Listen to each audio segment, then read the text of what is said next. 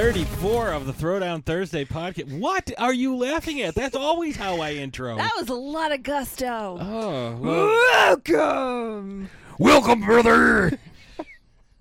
I pity the fool. that was the worst Mr. T. D- But you knew who I was. Only because of the It catchphrase. so bad, you knew who I was. Ugh. Welcome to episode 234 of the Throwdown Thursday podcast. I'm your host, Patrick Rahal, but you can call me Patsy the Angry Nerd. And we are here brought to you by the Dorkening and Deadly Grounds Coffee in the Magenta Manor Pat Cave. And I am joined, as always, by my co host on the show my co host in life. you sound so thrilled. I'm joined, as always. as always. She won't leave me alone. It's like the. Uh, She Took half my stuff. the Simpsons episode with Mark Hamill where he's like uh, Homer's trying to guard the mayor. He's like, "Oh, come on, let's go out." He's like, "No, uh, I thought I would stay home with the uh, wife." no, I really want to stay in with the wife. it's just like, um. But no, I am excited because she is the Baroness of Bordeaux, the Countess of Cabernet, the Charlemagne of Chardonnay. I don't know if that works. The I was gonna try and come up with something with Riesling. The Princess of Pinot Noir. I don't know. I don't like that one. But she is the mistress of Merlot, the real housewife of Transylvania, the Michael Phelps of wine, the queen of the monsters, and an honorary Lizzie. Ladies and gentlemen, she is Ashes Von Nightmare. Hello. No school. Yeah, today No is uh, school. uh, we are recording this on Wednesday night, and work for Ashes has already been canceled because, of this big fucking nor'easter we're getting. no, this is more of a bliz- blizzard. Blizzard, those ice creams that you get from oh, Dairy Queen. I'm gonna go outside and eat all the Oreos. Cheesequake Blizzard. Oh, I don't know. So we have a Dairy Queen kind of near us. It's like 10, 15 we, minutes we've, away. we've gone a couple of times, but they don't have the cheesequake blizzards. And I'm wondering is did Dairy Queen just get rid of the they might have just call it something else now. but they, but they don't even have it. I It was like a, a strawberry cheesequake blizzard. I used to like the uh, the cones with the dippy dippy. Oh, Uh, the butterscotch dippy. ones? Oh, Yeah, never that- had those. I always liked the butterscotch because everybody always went chocolate or strawberry. I liked butterscotch. Don't they have an orange one too? They might have that an orange cream one now. Like they might have changed it. But again, this is when I a was. A long time ago. Yeah, I think I was like six. A so long, it was. long, long, long, long, long, three long, plus long, decades long, ago. Long, long, long, long, long, time ago. Yeah. So today uh, we are uh, Going on an adventure. we are going on an adventure. We are going from the Shire to uh, Dulgadoon. I think that's uh, to uh, Tatooine. no Tatooine is a different place. to uh, the Lonely Mountain. We are gonna go visit no, it's the Lonely Island. No, Lonely Mountain. There was no island. You're thinking of Lake Town. They're on a boat and they're going fast and they have a nautical themed Pashmina Afghan. yes. So we're uh, They today. have their swim trunks and their flippy floppies. we are discussing uh, uh, some characters from a film that Ashes, uh, or a trilogy of films. see, I not, not, not characters. One character in particular. well, you know, we're also kind we're of gonna. tying into the adventure that we went on 10 years ago in April of this year. yes, yes. Uh, we're gonna be discussing the Hobbit trilogy in Hobbits. Dildo Saggins. Um, Filthy hobbitses. because Ash has some very specific thoughts and feelings. Dildo rhymes with dildo. Well, I already called him Dildo Saggins, and you didn't even just like notice it. So Do you think that's the porn parody name? probably Dildo Fraggins. I don't know, but uh, we we decided because we were watching this, and there are certain characters that you enjoyed more than others, Yes.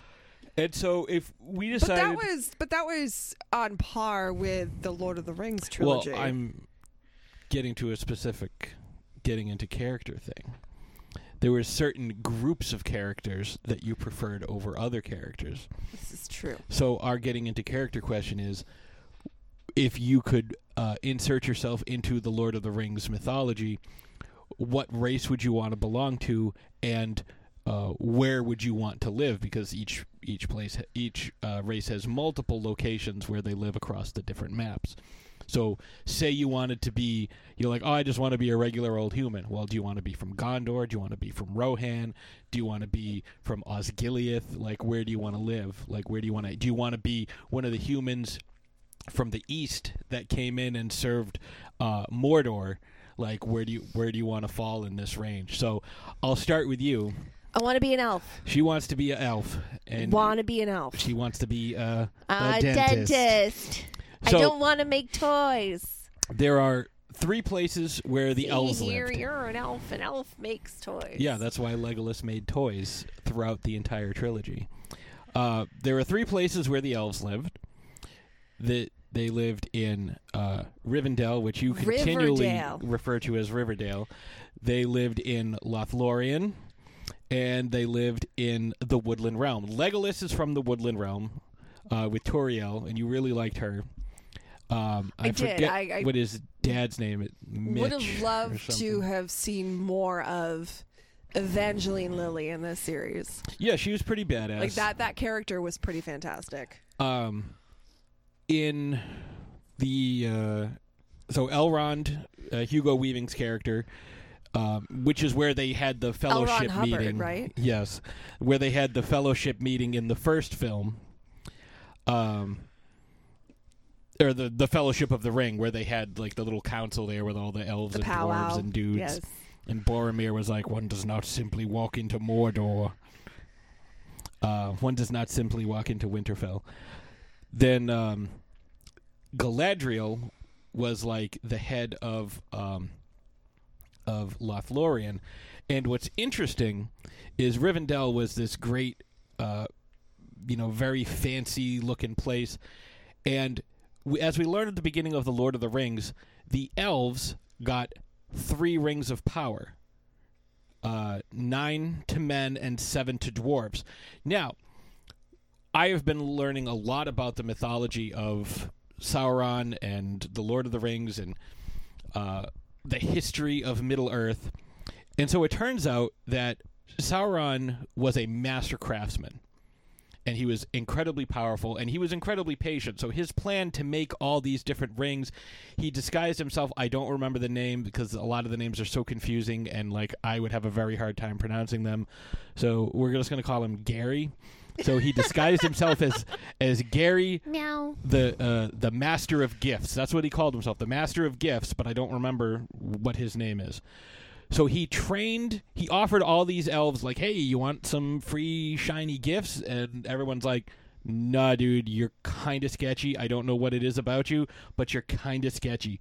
Because he served like a, a a different master in the beginning, and like he was like the main bad guy, and then he lost. And so Sauron was like, I can do this way better. And so he set about making these different rings. However, he had to kind of like duck out to Mordor to kind of forge the one ring in the fires of Mount Doom so that he could control all the other rings. However, because he didn't forge the three rings that were given to elves, um, they didn't have any power. He had control over them because, like, he was the one who showed the guy how to do it. But as long as the elves didn't wear them while he had the one ring, then he had no control over them. So as soon as he was gone again, they put the rings on. So they only wore them when he was gone.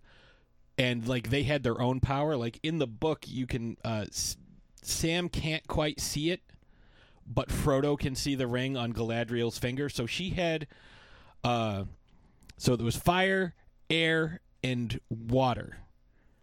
Gandalf was given the red ring of fire, but it was also the ring of encouragement because, like, anytime everybody's with Gandalf, like, no matter what what's going on, they're always like, "Oh, we can do it! This is great!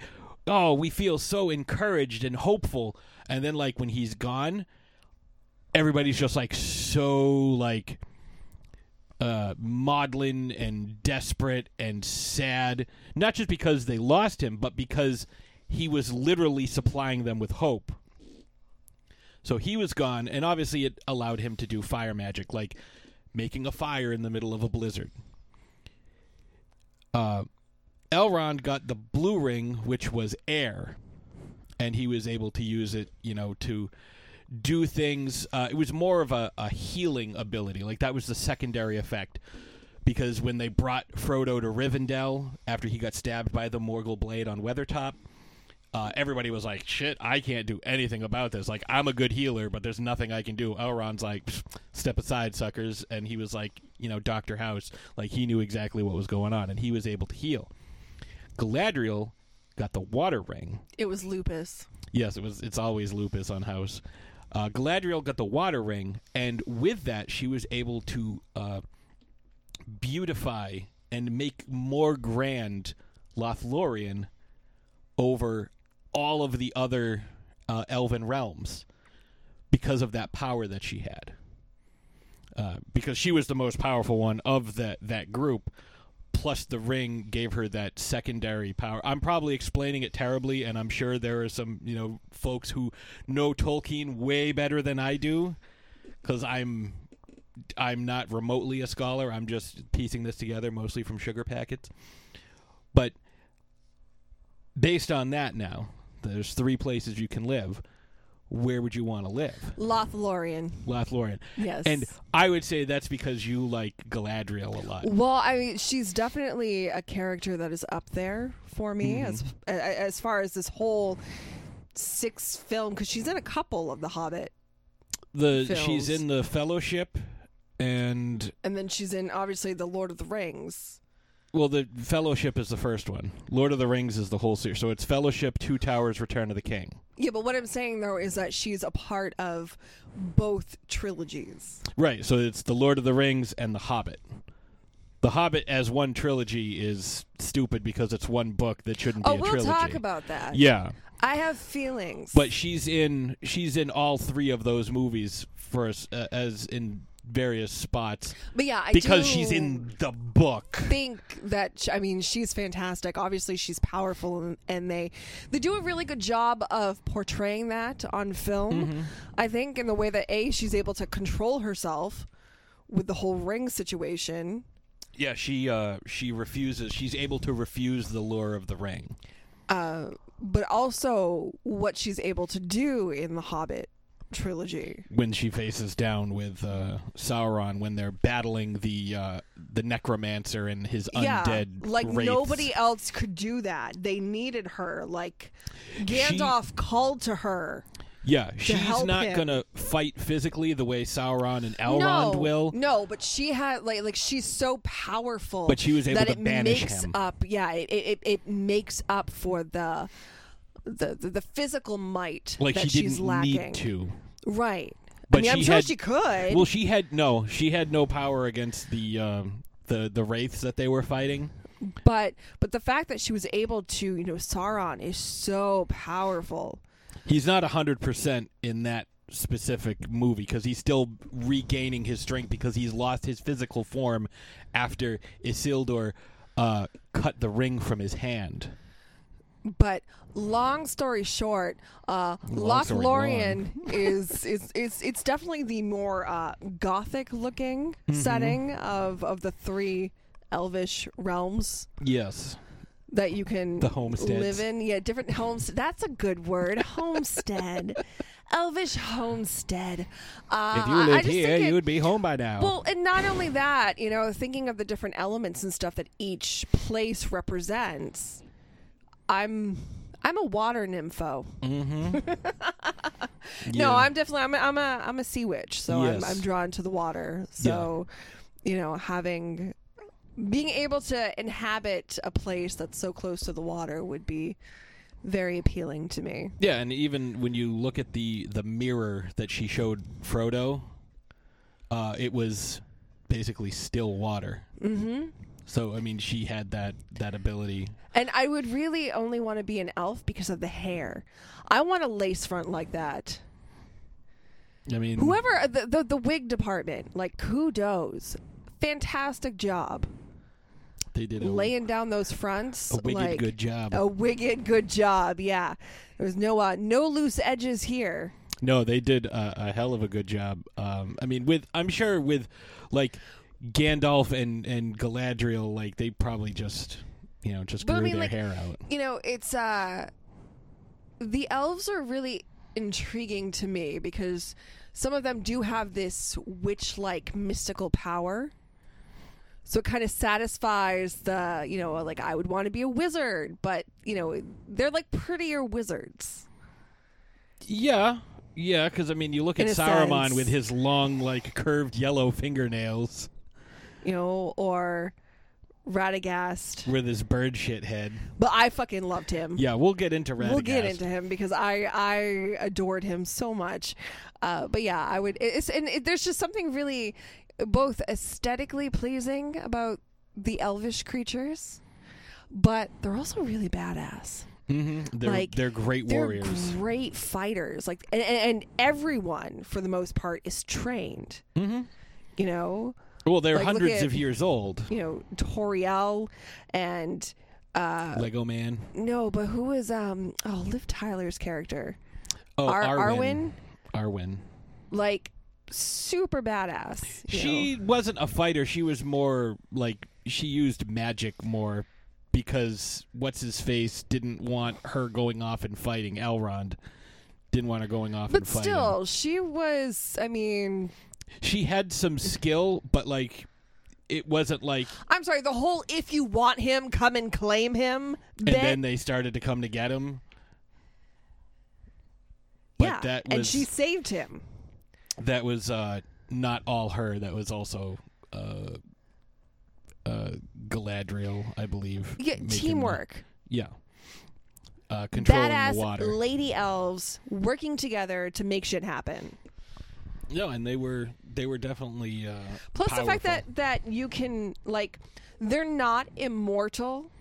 oh yeah they can get killed. They'll live for hundreds and hundreds and but hundreds of years until they diminish into the west. Yeah, like their lifespan is intense. Well, and it's funny because you know It- which means uh, you know when you hear them speak like they're very well spoken they're very well educated they've had the time to be able to they've they're they learn history. It's like you know a, a lot of these you know fantasy characters where because they're so old they're able to not only live through history but learn about the stuff that happened before them because they have plenty of time to dedicate to know, multiple areas of they're study. like uh, right they're a wealth of knowledge and that's just so Mm-hmm. Well, appealing to me that's how the history gets passed down. Like Right. you know, because of these people who have lived through it, and you know, we saw what happened with, uh, you know, in the Lord of the Rings. You know, we have Elrond saying, you know, um, to Gandalf in Fellowship, you know, I was there when the strength of men failed. You know, and he knew that Boromir was kind of gonna, you know, fail. You know, he could sense it, and, and you know, for me, I don't know. Like, being an elf would be nice. Um, you know, because I would have long hair you, instead you of You also none. want the lace front wig I would have long hair instead of none.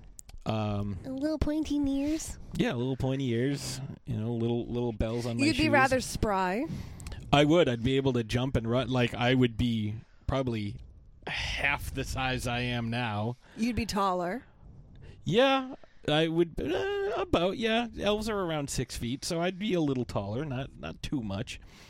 Um, but I don't know. Like, I would I would probably want to hang out with uh with Elrond's area. you want to go to riverdale Yeah, uh, with Elrond and Jughead and Hermie. Um, only because it's. Uh, I just like the way it looks. You know, like you like the aesthetic of Lothlorien. i mean it's a gorgeous setting the whole mountain picturesque Mm-hmm. with the waterfalls and the greenery and everything. Like Yeah. it is really pretty. I mean, they're all very nice areas. Um, I don't know. I, Lothlorien was a not Lothlorien. The Woodland realm was definitely uh, very susceptible to orc attacks, as we saw. Uh, but you can escape in a barrel. Orcs, man. Um, fucking magnets. How do they orc? Um, That was a stretch, but good try. um, I I don't know. I might want to be a wizard, but the wizards are like they're they're You're They're a not- wizard, Harry. normal. They're not like regular people. They're like these almost divine beings. Um, I don't know. It's it's tough. The uh, Tolkien was a little racist when he came up with some of his uh, his people. Certain races in the books represented certain races that he had certain feelings about. Um, or at least that's you know the story that I've heard. Again, I haven't delved too deeply into it, but you know it would kind of stand to reason. Like this is a guy who went to war, fought in World War One. Um, I don't know. He did believe that evil would prevail all the time. He wrote. He started writing a sequel to the the Lord of the Rings trilogy, and he got 13 pages into it and he realized I can't write any more of this because it's not going to be the same high fantasy. It's going to turn into like a thriller, and I don't know if I want to write that because it's not going to carry the spirit of the story that I had, and it would be all new characters. It would be uh, Aragorn and Arwen's son, but and it would be his death, so it would be like 400 years after the Lord of the Rings happened because uh, I think Aragorn ruled for another 122 years. Oh wow. Something ridiculous like that, and his son was like 182 or something. So it's it's weird. Like people in the in these books have incredibly long. Anybody who who bore the ring at any point, like Sam, outlived his grandkids. Well, and we'll talk about that a little bit because it obviously had an effect on Bilbo as well, Oh yeah, Bilbo and how was- long he lived, and his you know features and whatnot. Yeah, he was He 111. Well, I mean, he was 111 at the beginning of the Lord of the Rings trilogy Yes, because we start with his birthday. and he aged very rapidly afterwards. Yes. But yeah, I don't. I'd probably be an elf. I mean, that's you know, those are the ideal. I'd either be an elf or a a, a starry. I think that's what they're called. That's what Gandalf is. Wisest of the Istari. Mithrandir is what they call him. Keeper of the Red Ring of Fire, Narya. So, I don't know. That's probably what I'd go with. Um, so the dwarves are a bunch of jerks, but they are good fighters. I mean, each different race of character has their own pros and cons. I mean, I could ride a pig or a, or a moose. Like You know, which is hobbits are just blissfully happy for the most part. Yeah, I mean, the, I wouldn't. And who wouldn't want to live in a hobbit house? Uh, I would want to live in a hobbit house now because it's definitely bigger than the place where we live. um, we are still underground. This is so- true. but we don't have a, a whimsical round door. No, no, there there is no whimsy in our apartment. either. But uh, I don't know. Let us know what you think. Like what you would be, uh, where you would want to fit into the world of uh, Lord of the Rings. Uh, let us know at throwdownthursdaypodcast at gmail.com. And uh, we'll be right back with our uh, discussion about Bilbo. Huh. I really want to caffeinate myself and others and support small businesses, but without having to put pants on. I wish there was a way to do that. I know. I'll ask Reflexa. Reflexa, what can I do to caffeinate myself along with others and support small businesses without putting on pants? Here is a targeted ad based on my constant surveillance of your thoughts and actions. Wait, wh- what? Are you looking for a way to caffeinate yourself and others and support small business without having to put on pants? Well, then head on over to deadlygroundscoffee.com. Deadly Grounds Coffee has smooth, rich flavors to satisfy the cravings of everyone on your list. From traditional flavors like pumpkin spice and French roast to more daring flavors like Hell's Fury, Highland Zombie Grog, Day of the Dead Roast, and Witch's Brew. And now, for a very limited time, you can try Butch Patrick's Dragula Dark Roast. Butch Patrick is known around the world for his role as TV's Eddie Munster, and when we deadly grounded him at a horror convention, he became such a big fan of our coffee that he hand selected one of the roasts to make his very own. With most of the conventions on hold, Butch made available a limited supply of his Dragula Dark Roast, named after one of the coolest cars in television history. Personally autographed for our Deadly Grounds coffee fans. It's a delicious roast, silky smooth with a sweet finish. Perfect for any time of day and great for the coffee and Butch fans on your holiday shopping list. This is only available while our limited supply lasts, so hurry and get yours today.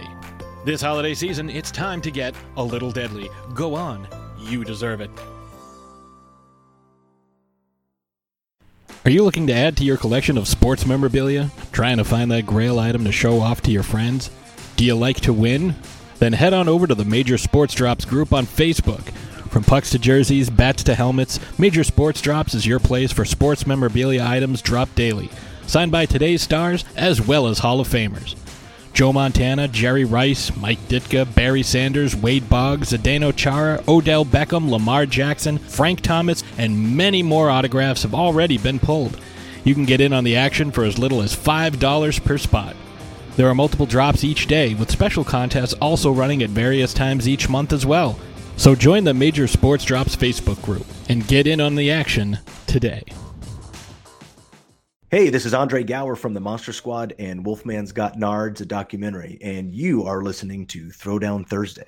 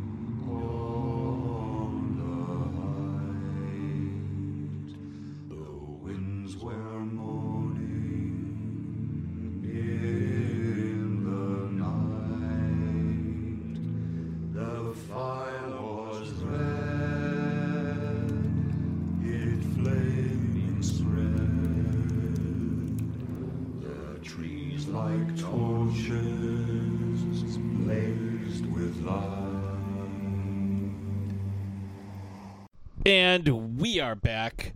So today we're going to be discussing uh, the main character of Lord of the. Uh, I'm sorry, the Hobbit, the titular Hobbit, Bilbo Baggins. Now, it's funny.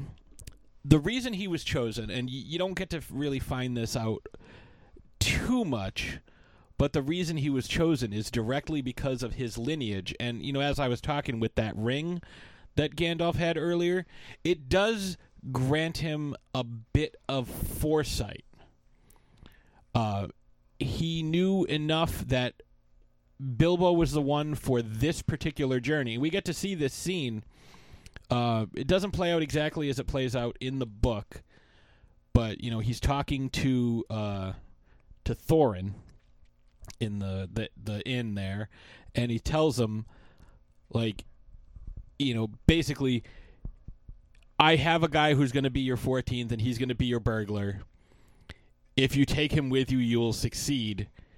If you don't take him with you, you'll fail, and I'm not even going to help you until the shadow falls. So, because Thorin was, you know, obviously we get to see how he reacted towards Bilbo this whole time. He was kind of like, "You're not a warrior, you're not a fighter. You're just like this fancy doily. Oh, I don't have my handkerchief. We have to stop and go back to the Shire. You know, like no, like you need to. You know, you you need to toughen up a little bit. Um, but Bilbo is the type of guy who liked to run around in the woods. You know, as a kid, he'd run around. He'd just go off on adventures, come back all covered with sticks and mud and dirt and stuff, because that's what he liked to do.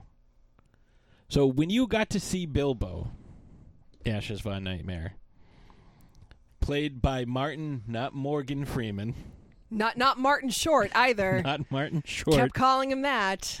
uh, different guy. And Um, Gandalf is not Dumbledore. No, he is not. Dumbledore. um, Gandor.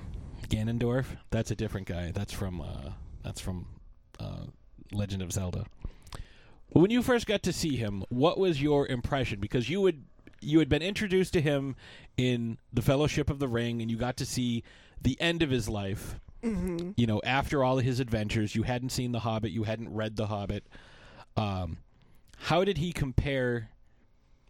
You know, when you first get to see how he interacts with Gandalf and the and the dwarves, compared to who he was at his 111th birthday. So he's still the same person for the most part. Um, so kind of to backtrack a little bit, this was a first time viewing for me, and we watched all three Hobbit films. Mhm.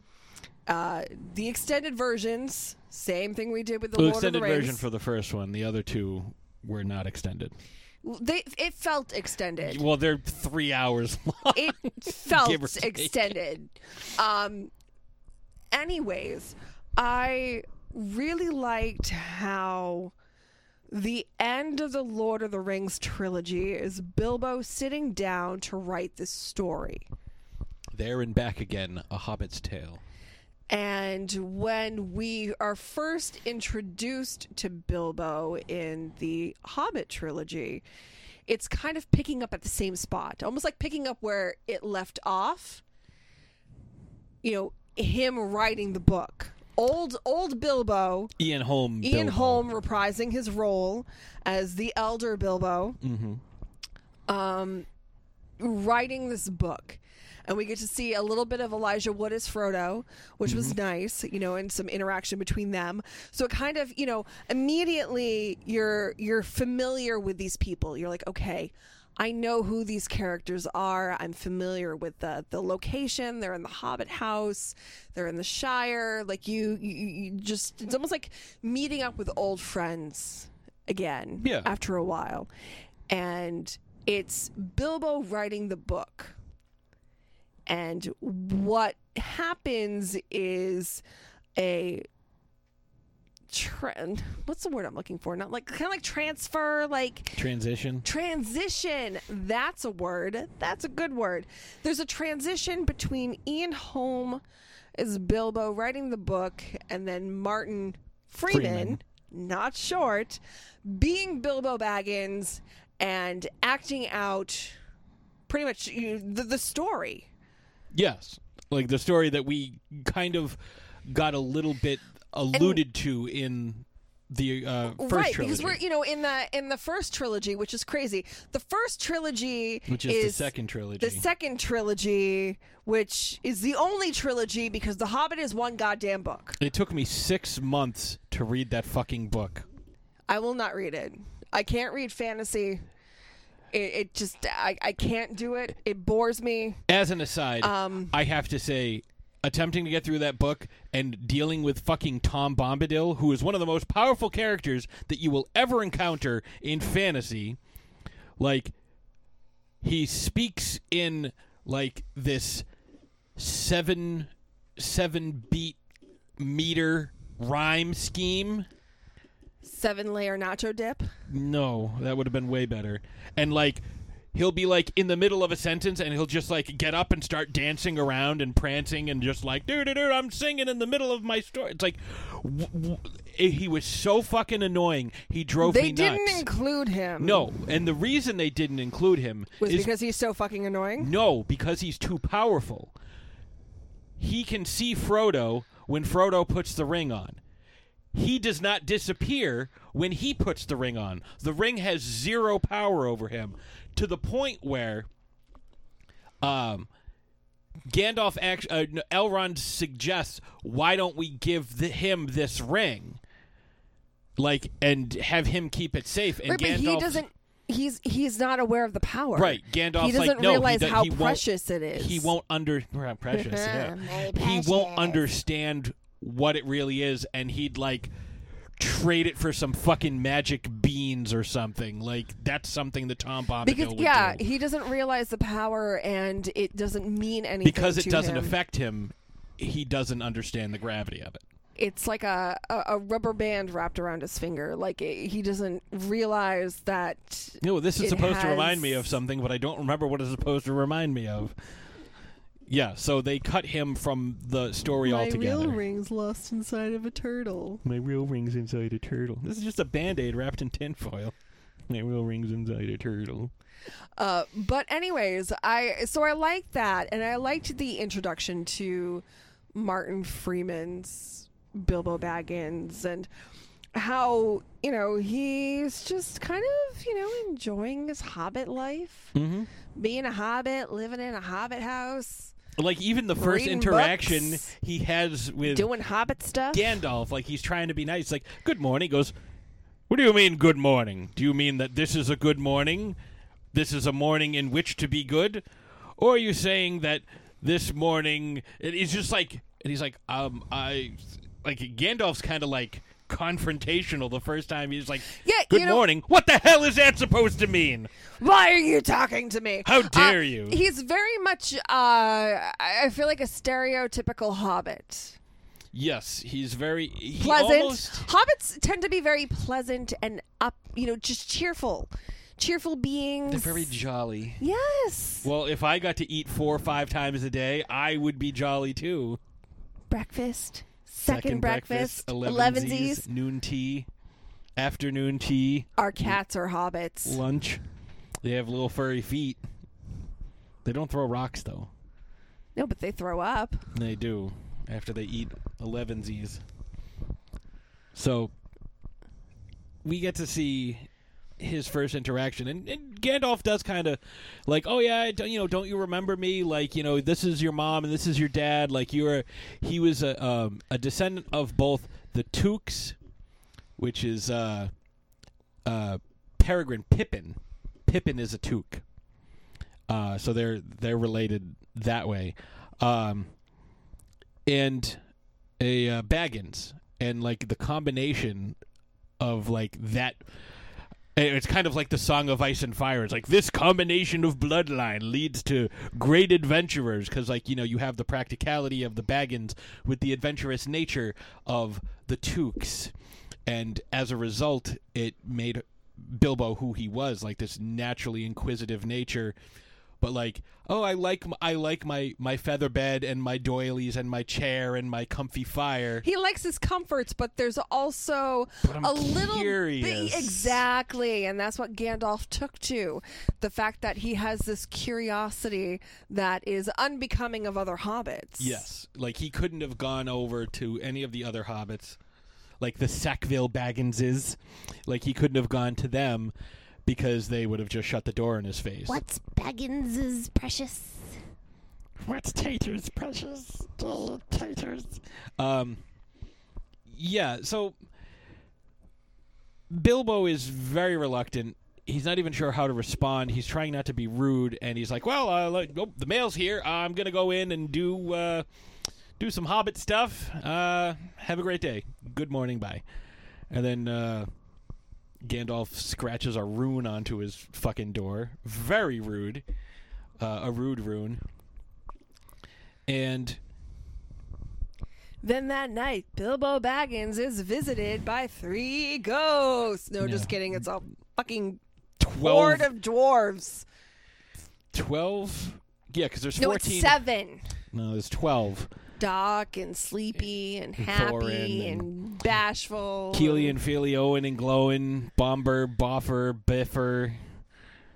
Uh, I forget the rest of them. Tolkien is not allowed to name anything else. Every see, and that's Just saying. and that's part of the shit that drives me nuts about trying to read this stuff. Like everybody introduces themselves like, "I am Gimli, son of Gloin. I am Aragorn, son of Arathorn." It's like I don't know who you are. I'm not gonna know who your fucking I am dad Ashes, was. son of a bitch. You know?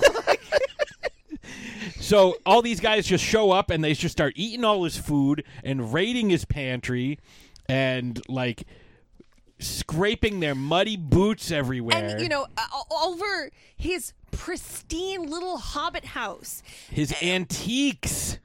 So, you know, these hobbit houses are are really interesting. They're cute. Like I can't think of any other word to describe them other than they're so Quaint. freaking adorable. Like I want to vacation in one. Quaint. They're quaint. Well, you have to go to New Zealand. Let's go. But uh, well, not now. Not now. No, we have But, but stuff to do. eventually, eventually, yeah, we have maybe stuff to do. we'll just have to drive there. Um, but Roll up the windows. anyways, they're really cute, and he keeps his house neat. He's a very neat hobbit. He has all of these antiques. You know, uh, Family heirlooms. yeah, furniture. That was my mother's chest. That was my grandmother's right, you know, chair. furniture made by family members. Don't even sit on it. You know, and in come these unruly dwarves making themselves at home. You know, they don't even bring any cookies. Eat, eating and using his dishware and you know just just making a mess Singing all over the place. songs. Singing songs. That's what Bilbo Baggins hates. It's like, what a jerk bag. Like, why is everybody a jerk? And Gandalf is there. Gandalf shows up at the end looking for all the rest of the like he's counting off all the dwarves. And again, there's I believe there's 12 dwarves, Seven. 12 dwarves And Gandalf is Snow White. And and uh, one hobbit because there's a party of 14 or there might have been 13 dwarves. I don't remember. I don't know if they counted There's a Gandalf lot in the of 14. them. There's a lot. So And they eat a lot and they sing a lot. yes, And they, they make a huge mess. They make such a mess. But they also clean up after themselves, They which did. is very much appreciated. They cleaned even all though I think Bilbo had a freaking conniption watching them like throw the plates around as they were cleaning them. That also showed like their prowess as skilled warriors as well because of how you know, and I was gonna say like that kind of added, you know, explanation without a lot of exposition. it was almost like a Cirque du Soleil routine, like Kind of. based on how uh, how fancy they were throwing stuff around. Oh, you're so fancy. But it was so it was unrehearsed. It was you know all improv. Um, so I mean, it was nice of them to put all the dishes back, but they ate all of his food. He had no food left. None. No, he did take a biscuit and put it in his pocket, but they ate everything else. All of his tomatoes, nice crispy bacon, sausages, tomatoes. Um, yeah, it it was unfortunate because they didn't replace that, but they did stack the dishes on the table, not where they got them from. no, this is true, but I mean, at least they did kind of clean up after themselves. Oh, here you go, Bilbo. We left you a chore, and you don't have any fucking food. Bye. yeah, they were kind of jerks to him. Um, but, but and I don't remember if uh, when this was said. So Bilbo obviously decides to join them on this adventure. I'm going on an adventure. Mhm. And Gandalf says something to him that I thought was so profound. And I, now don't fuck it up. okay, RuPaul. Oh, that's what I want to see. What RuPaul? RuPaul's Drag Race Shire edition. Legolas, Shantay, you stay. Gimli, sashay away. Uh, no, he says something that's so profound to Bilbo, uh, and I'm going to paraphrase because I don't remember the exact quote. But you know, Bilbo is saying something like, you know, will I be the same person when I come back? Yeah, and, and- Gandalf says, you know, "I- i- if you come back, yeah, no. no, no. But Gandalf pretty much says you won't be the same. Either you won't come back, or You'll when be- you come back, you'll be changed. You'll be profoundly changed. Yeah, absolutely. And I just thought that was so interesting. Like some definitely uh, some interesting foresight into what was going to happen, but knowing what we already know. But he was also being um he was being very upfront with Bilbo. He wasn't like, "Oh yeah, it's totally fine. You're going to fight well, no, a dragon." but I mean, like, but- and I think that's one of the reasons why Bilbo was like, okay, you know, like I'm I'm in this because you know Gandalf wasn't sugarcoating it for anybody. well, the the dwarves didn't either because they're like, "Oh yeah, it's going to be like walking into a furnace with wings and like you know, he'll eat you and this and that and But the way that Gandalf phrased it, again, it was a, a lot more eloquent than what I'm I'm saying here. But you know, it, it, I think his honesty, and I think Bilbo, you know, that that it appealed to the curious side of him. Kind of like, what have I got to lose? You know, like I, I kind of have an okay life at the Shire. Well, and another reason why he was chosen no familial attachments. He didn't have a wife. He didn't have any kids.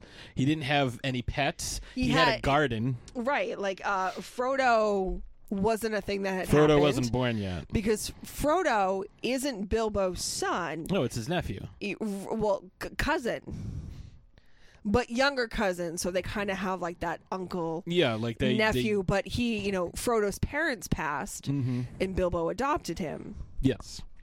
So you know, but but there was he, he had nobody. He had nobody. So it's like, what what am I gonna do? Like I could sit here and stay in my little hobbit house with nobody. The Hobbit hole. Or I can go on an adventure that appeals to this curious side that I have and potentially have this great story to write. see a dragon. See, uh, you know, A He whole was- shitload of gold. Well, he didn't know it was going to be that much. It was one fourteenth was going to be his share of the treasure, and one fourth like if he took forty trips, there's no way he would bring one fourteenth of that back. I will say all that gold made him look like he was about to drop his new single for Shire, for Shizzle. That's, I'm B Baggins! I'm bagging the game. Bagging the game! For Shire, for Shizzle! That's terrible. Don't My ever say that. Don't ever say that again. That's just the worst. on SoundCloud. Uh, uh, here's my CD. It's my mixtape. Um, back in the saddle again. Yeah, it's it's interesting to see his dynamic. But what's crazy though is and and it's so here's where we kind of get some similarities to the Lord of the Rings trilogy and a lot of differences between the Lord of the Rings trilogy. There's a lot of walking. Yes, his eagles two times Yeah. instead of just once. Um and the kind of, you know Bilbo is the narrator. He's the storyteller of this one. Mm-hmm. And he's kind of the s- sort of he's he's one of the storytellers of of the other trilogy. It's not more really. Frodo. Not really. Bilbo doesn't tell the story of the other trilogy because he's not involved. But he well he does the, the the beginning and the end. But it's it's more Frodo's voice. But in in a similar fashion, you know, well, Frodo does write the story at the end. You think that it's going to be Bilbo and Frodo as your main characters. But that's not it. I mean, they're the ones telling the story, but they're not the main characters. There really is no main character. Oh, Sam. Well, in the in the It's Lord Sam. of the Rings trilogy, absolutely. Well, Sam's definitely the hero. Yes.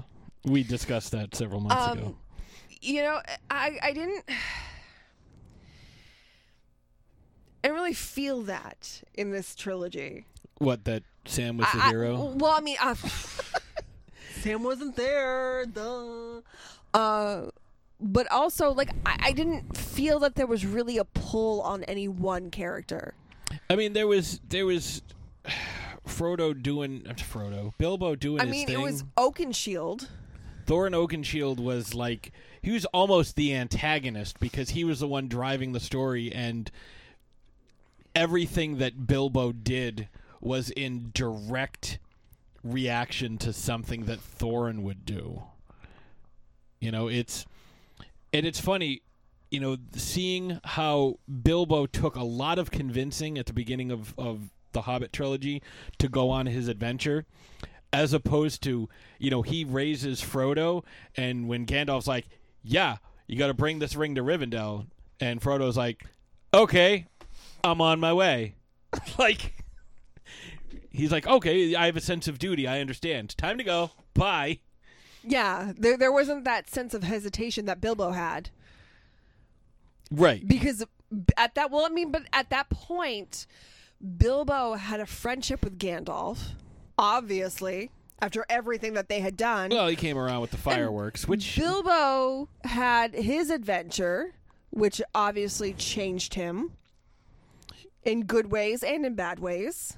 yeah, he was fundamentally a different Hobbit than he was when uh, when he left the Shire. He was not And same Bilbo. through Gandalf's persuasion, Bilbo realized that Frodo needed to go on this journey to destroy the ring. Right, and well, he he didn't know that Frodo was going to destroy the ring. But to to get rid of the ring, He knew he had to get rid of it, and it was just going to cause him issues. like, Um, but I mean, we're but we're not even there yet in the story of the Hobbit. Right, that we haven't even gotten and that that was one of my issues with the story of the Hobbit. what How little the ring had to do with it. because it didn't have oh, I, any. f- I found a ring. yeah, it, it doesn't play a part in it. Like even in the books, like it's not that big of a deal. You don't know why, what that ring is, and what the what the whole purpose of it is. I mean, so th- uh, I don't know. Like that bugged me. That bugged me a lot because it was such a big component of the Lord of the Rings trilogy. Well, that, and that's that's the thing. Like this was about getting the mountain uh, back from Smaug and and retaking the mountain and giving the dwarves back their home. Like the rings, Sauron, all this stuff. Like Legolas isn't in it. They threw Legolas in as as you know uh, as uh, hey, I know that guy. yeah, fan service. Like the riddle contest, that happens, and like that has to do with, you know, Gandalf's. Uh, and, but that's reflected in the other trilogy as well. The riddle contest. no, it isn't. That doesn't happen in the other trilogy. The- so, You all you see is Smeagol killing Deagol over the ring. but isn't there some mention of a riddle contest? No. Okay, so this is what happens when you explain things to me when I watch something. Everything starts to meld together, and I'm like, "Hey, this is a thing that happened," and it's like, "No, it's not a thing that happened." Is that, are you planting things in my head as I sleep? Am I? I don't know. You would know. Patrick is great. See, that's not that's not what I would plant in your head. So yeah, Anyways, Yeah. um, back to the Shire. so they're going on this journey and i feel like he's not in the beginning of the journey he's still not sure of of uh, himself of everything but I, it's that that curiousness that he has that kind of keeps him pulling forward and the fact that he's starting to form friendships with some of these dwarves and with gandalf Yeah, like they had the bet on whether or not he was going to show up. Right. So he's starting to feel like a kinship with some of these people. and you know almost like a, a, a sense of responsibility Right, because he is he's not going to fight the way they do, but he has other like the and that's another thing trolls. too like he enters this with no fighting ability at all and then they come across the elvish schwartz Schwartz? schwartz elvish elvish Swords. swords wow swords, that was swords sword, not swords sword. swords I see your Swords. Is just as big as mine. I can't say those two words together. Elvish swords. Elvish blades. Elvish blades. I can say that Because what does what blades. does what does what's his name say to him?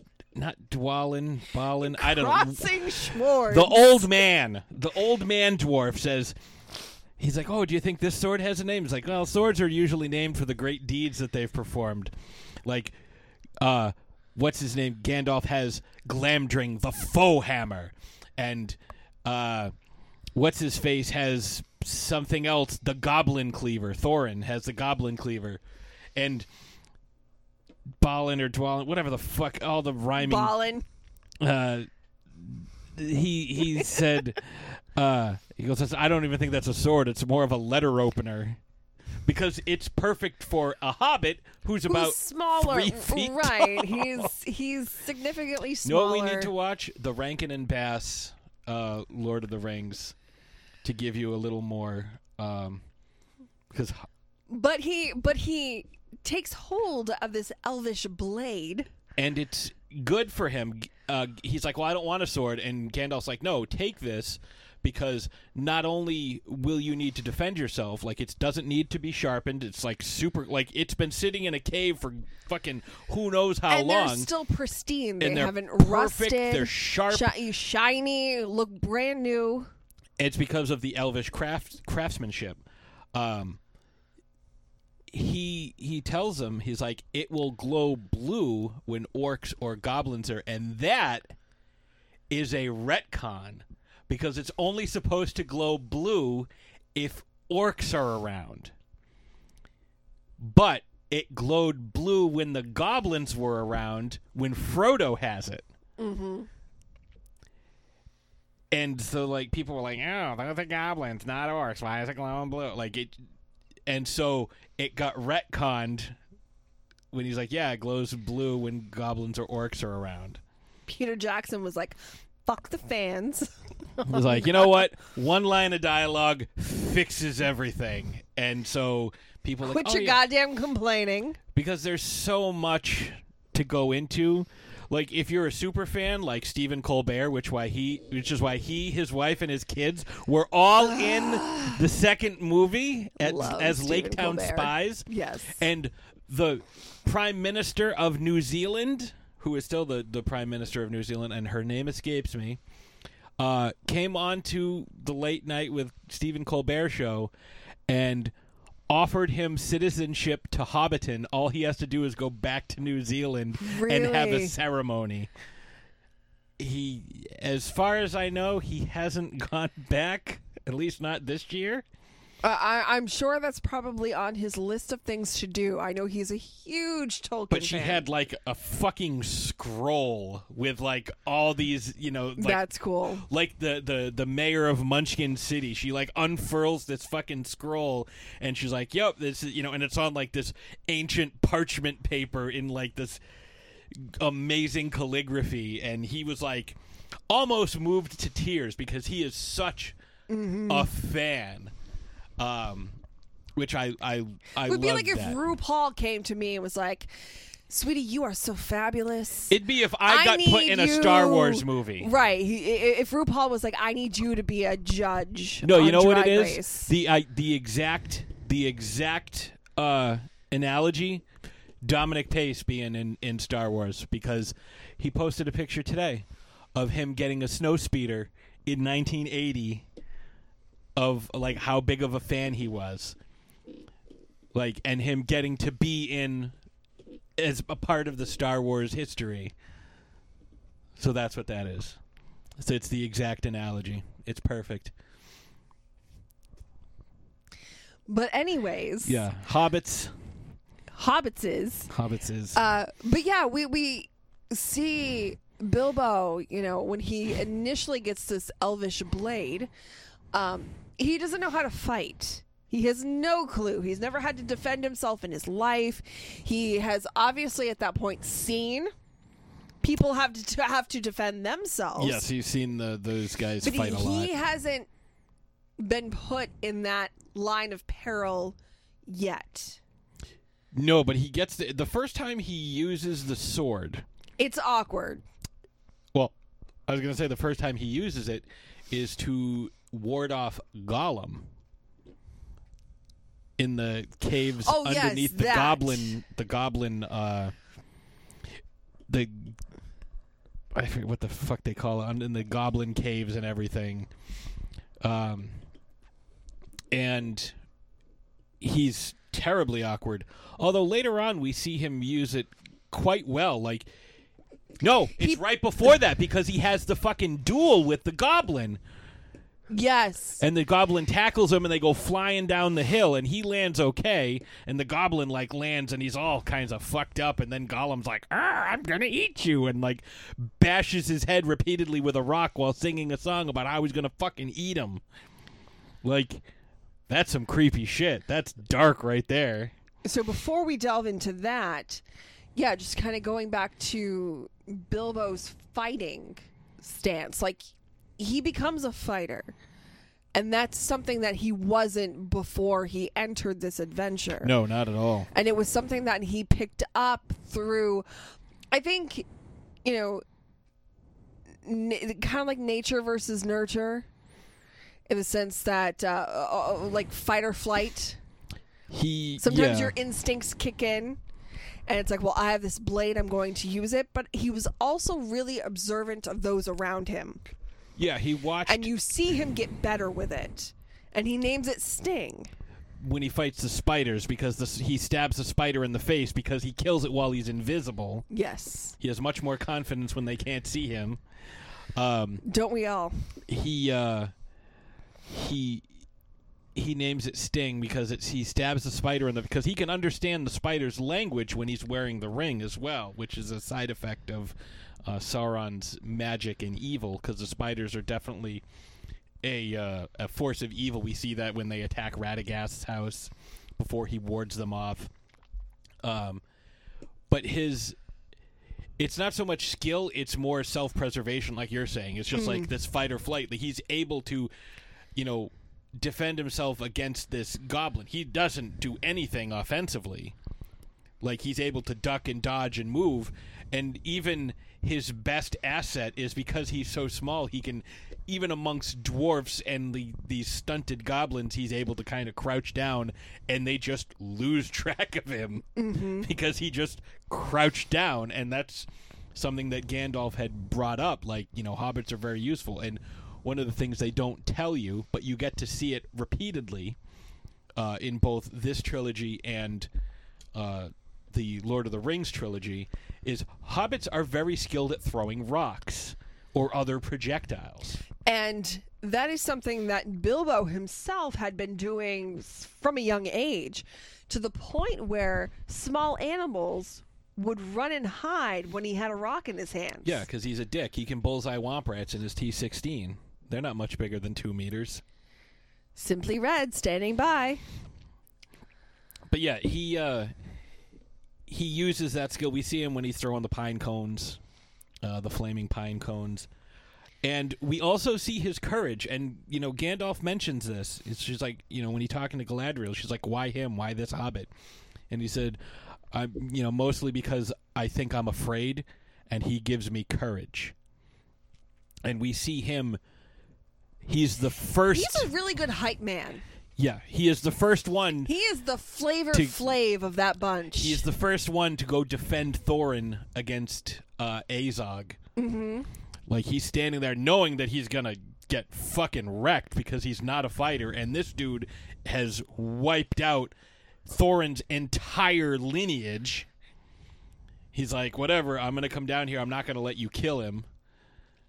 You know, I'm gonna do my best. yeah, boy. So but he's also witty.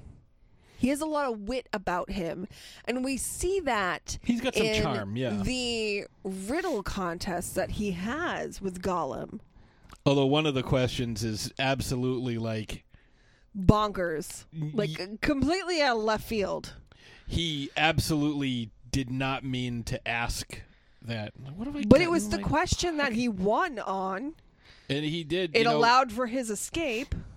because what's his name did say, "Ask us a question, not ask us a riddle." Right, ask us a question, so he did.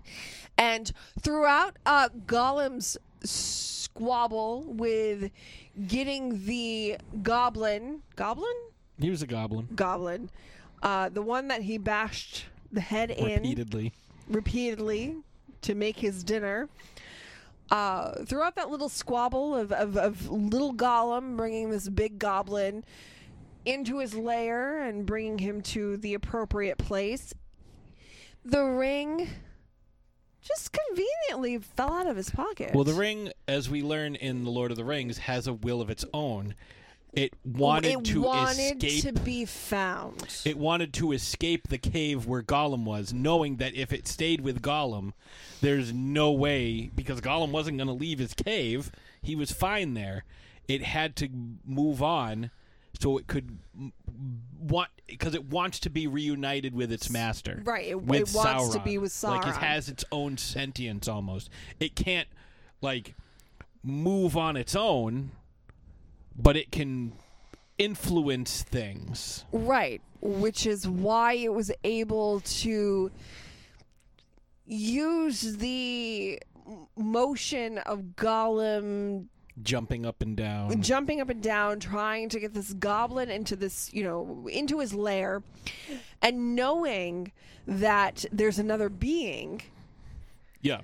And you know not only is the ring kind of sentient but it, it can also kind of It can change sizes. feel the future it's not feeling the future. It's I can't get out with Gollum. Yeah, I can't get out with Gollum. I'm going to be here forever, and if I want to reunite with Sauron, i need my best chance is to right because worst case, I'm still gonna be here because Gollum's gonna kill this guy and keep the ring, and I'll have to wait for another chance.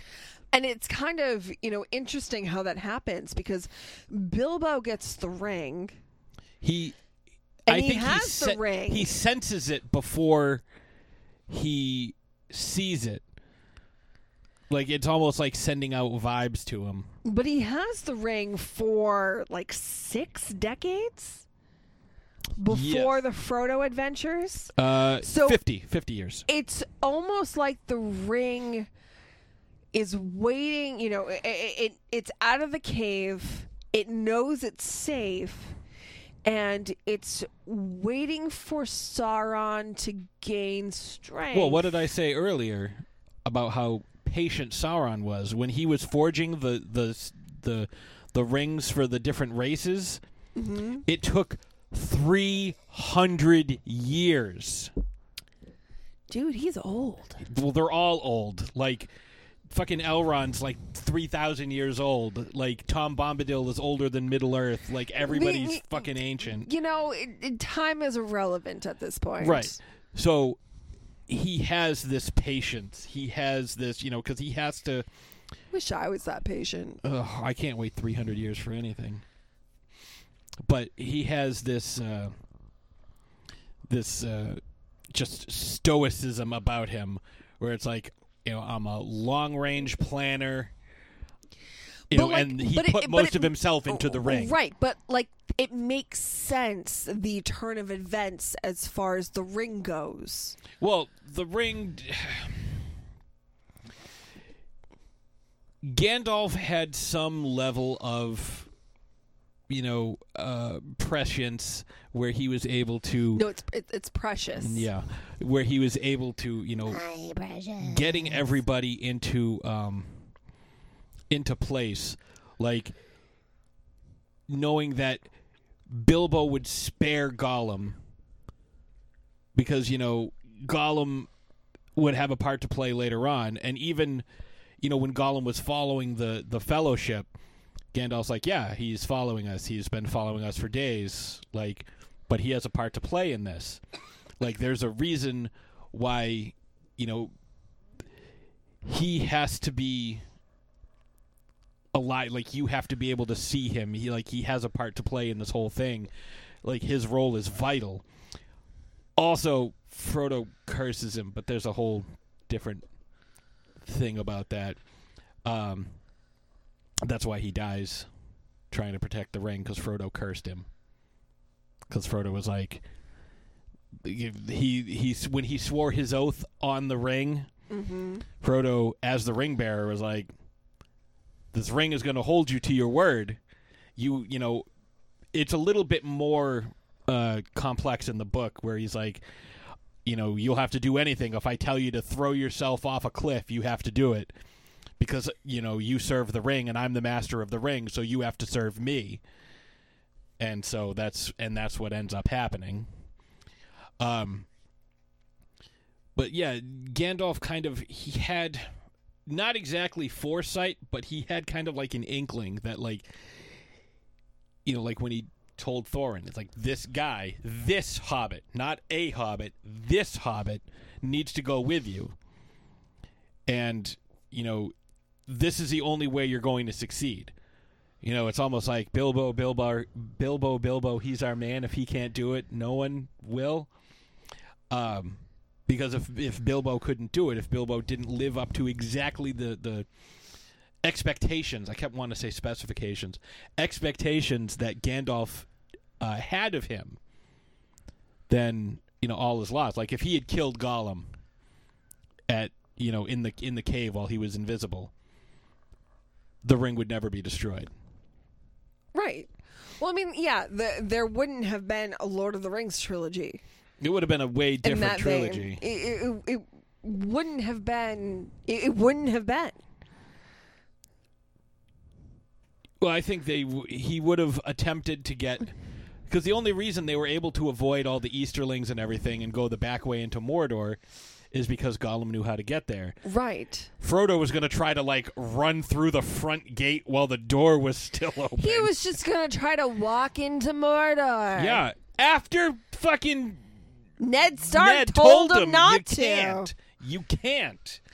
But he tried. Ugh, unbelievable. But we get to see, you know, so we see Bilbo have the ring, and we don't really understand at this point what the ring. I mean, like obviously we understand what the ring is. We know what the ring is. We know the power that the ring has, and we know its demise because we've seen the Lord of the Rings at this point. Um, this is what happens when the prequel comes out after the actual thing. Anyways, uh, yeah, that's what happens when the the the second trilogy is technically is chronologically the first. Looking at you, George Lucas. so we see you know like i said the ring is a thing but it's not really a thing. It's not the main plot of this story. Bilbo has it and he has it pretty much for the sake of having it, it he does use it. He realizes its power he can kind of resist its power he uses it to his advantage And Gandalf knows he has a ring of power, Like- gandalf senses something but he doesn't know it's the ring of power because there's many rings of power in this world. Again, nine to the realms of men, seven to the dwarves, three to the elves. There's lots of them. one to me I know it's and it's funny because we were. so- One to Glen Coco, you go Glen Coco. I don't even know what that's a it's a reference Mean to. Girls reference. Oh my God, shut up! And I none for don't- Gretchen Wieners. I don't know who Gretchen Wiener is. Oh my God, you need to watch Mean Girls. No, I don't. That's gonna happen. No. I've been watching a lot of shit that I haven't watched this year because you want me to watch it. You're gonna watch fucking Mean Girls. Mm. Anyways, I want to get to Smog. Smaug. Smaug. Smog. Smaug. Smaug. Smaug Smaug. shows up Smaug. because dragons are drawn to gold, and They're like gold. and the dwarves mined so much gold out of the Lonely Mountain. Like, if It's I were to guess, ridiculous the amount of gold, and, and we see the amount of gold in the beginning of the first film. it's able to completely Drive men insane. hide a dragon. And for reference, for folks who have seen Game of Thrones, George R. R. Martin was asked who would win in a battle, Smaug or Drogon, and he said Smaug. Like it's not even close. Drogon's nowhere near his size. Smaug is Plus, he uh, talks. so. Well, I mean, but does he talk, or can Bilbo understand him because of the ring? Oh, he talks. He's he speaks. Dragons are articulate. Like, it's very weird which animals can and cannot communicate with people. Unless you're Radagast. Well, the Radagast, the brown, is We're, we're going to talk about He him. eats after a lot this. of mushrooms. I, I need I need to talk about this character. After. Fun anyways. fact: Radagast was the name was the secret password that uh, what's her face used to get into uh, what, Winona Ryder used to get into Will's fort in uh, in which was called Mirkwood in uh, Stranger, Things. Yes. I almost said that strange show. That's our that's our friends. Yeah. We have Uh, friends and they do stuff. Um, Check them out. They're yes. fantastic. They are Angel and uh, uh, Ryan and Mandy. But yeah, um, that was you know Radagast was the, the password to get in when you see in the in the flashback. So And I love him so much, and we'll talk about him in a moment. But anyways, I, I need to talk about Smaug. Smaug. so yeah, he was. The dwarves are very very greedy, and they all wanted more gold. And Thorin's I like 'em. grandfather, They are Mr. Krabs. it was They are uh, the Mr. Krabs of the realm. Thorin's grandfather was named Thror, so like Thor with an extra R, and then his dad was named Thrain. So Thror was the dwarf that wanted to mine, and while they were mining, they found the Arkenstone, and so this That's treasure, this treasure, like we said, is gold. They were able, not using any of the stuff in the in the the main chamber, the main hall where all the the gold was, which was hundreds and hundreds of feet deep, spanning probably a mile in every direction. Uh, they were able to, with the leftover gold, make a, I don't know, three, four hundred foot tall dwarf statue by melting all the gold that they had. Leftover gold. like the stuff that was in the forge that they used. Uh, because the dwarves are also amazing gold. craftsmen, uh, and that dates back to Norse mythology. Dwarves made uh, uh, all the, the, the armor and Mjolnir and all that stuff. Meow meow. Um, and it was enough to completely cover Smaug when it you know collapsed because it hadn't set properly, and coated the entire floor just in gold. Like it was, it's unbelievable. There had to be, if I were to guess, tens of trillions of dollars worth of gold. Oh, at least. The. Arkenstone, because Bilbo claims it as his share of the treasure, the Arkenstone by itself is worth one fourteenth of that. So the Arkenstone must have been worth ten trillion dollars, It's Crazy. which is insane. Thror used it as the symbol of his right to kingship, and he had it placed in his uh, in his throne. And then when what's his face showed up, Smaug, he tried to hide it, but it ended up uh, he ended up dropping it, and it, as it got you know uh, in the cascade of all the coins and everything, so it was lost. They were, and that's all Thorin wanted, and he ended up with dragon sickness. And that is where Bilbo comes in. Mm-hmm. Because Bilbo's purpose throughout this entire saga is to be a thief. Yeah, he's a to burglar. Steal, yeah, a burglar. To steal the what's it called? Arkenstone. Arkenstone from the dragon. Yeah, he. They wanted him to go in because he, uh, Thorin, as the son of Thrain. So a- a- Azog, the pale orc. God damn it, Tolkien! You are not allowed to name anything else. I know Azog went in and killed Thror, beheaded him. Thrain, Thorin's dad, went nuts and ran off, and no one ever saw him again, which left Thorin as the king, and he was able to cut off Azog's hand and rally the dwarves and defeat them and drive drive the orcs away. But then the dragon showed up and wrecked everything. So what they're trying to do is get the Arkenstone, because if he gets the Arkenstone, all the other dwarves will recognize him as king. Like the the Arkenstone is the thing that um, you know symbolizes the right to rule. So he was able to to send Bilbo in. Like that's the whole that's his whole job is to go in, stay away from the wires. He was to send Bilbo in to sneak around, be unnoticed and hide partly because Bilbo is small and and you know able to sneak around, light on his feet and whatnot, but also because if any of the dwarves had tried to go in, um, Smaug knew what dwarves smelled like, and he would understand immediately what they were there to do. And they were trying to make sure that they didn't wake him up because he's just dragons just love their treasure and they just sleep on their hoard of treasure. Like that's a, a very popular. Um, you know, part of the mythology. You see it a lot in D and D and other role playing games. Dragons tend to have large hoards of treasure, and Bilbo, we don't know if he finds it or not. But it's weird. The Arkenstone is not nearly as important in the book as it is made out to be in the movie. But he has an interesting interaction with Smaug. Mm-hmm. And I find myself really drawn to the character of Smaug.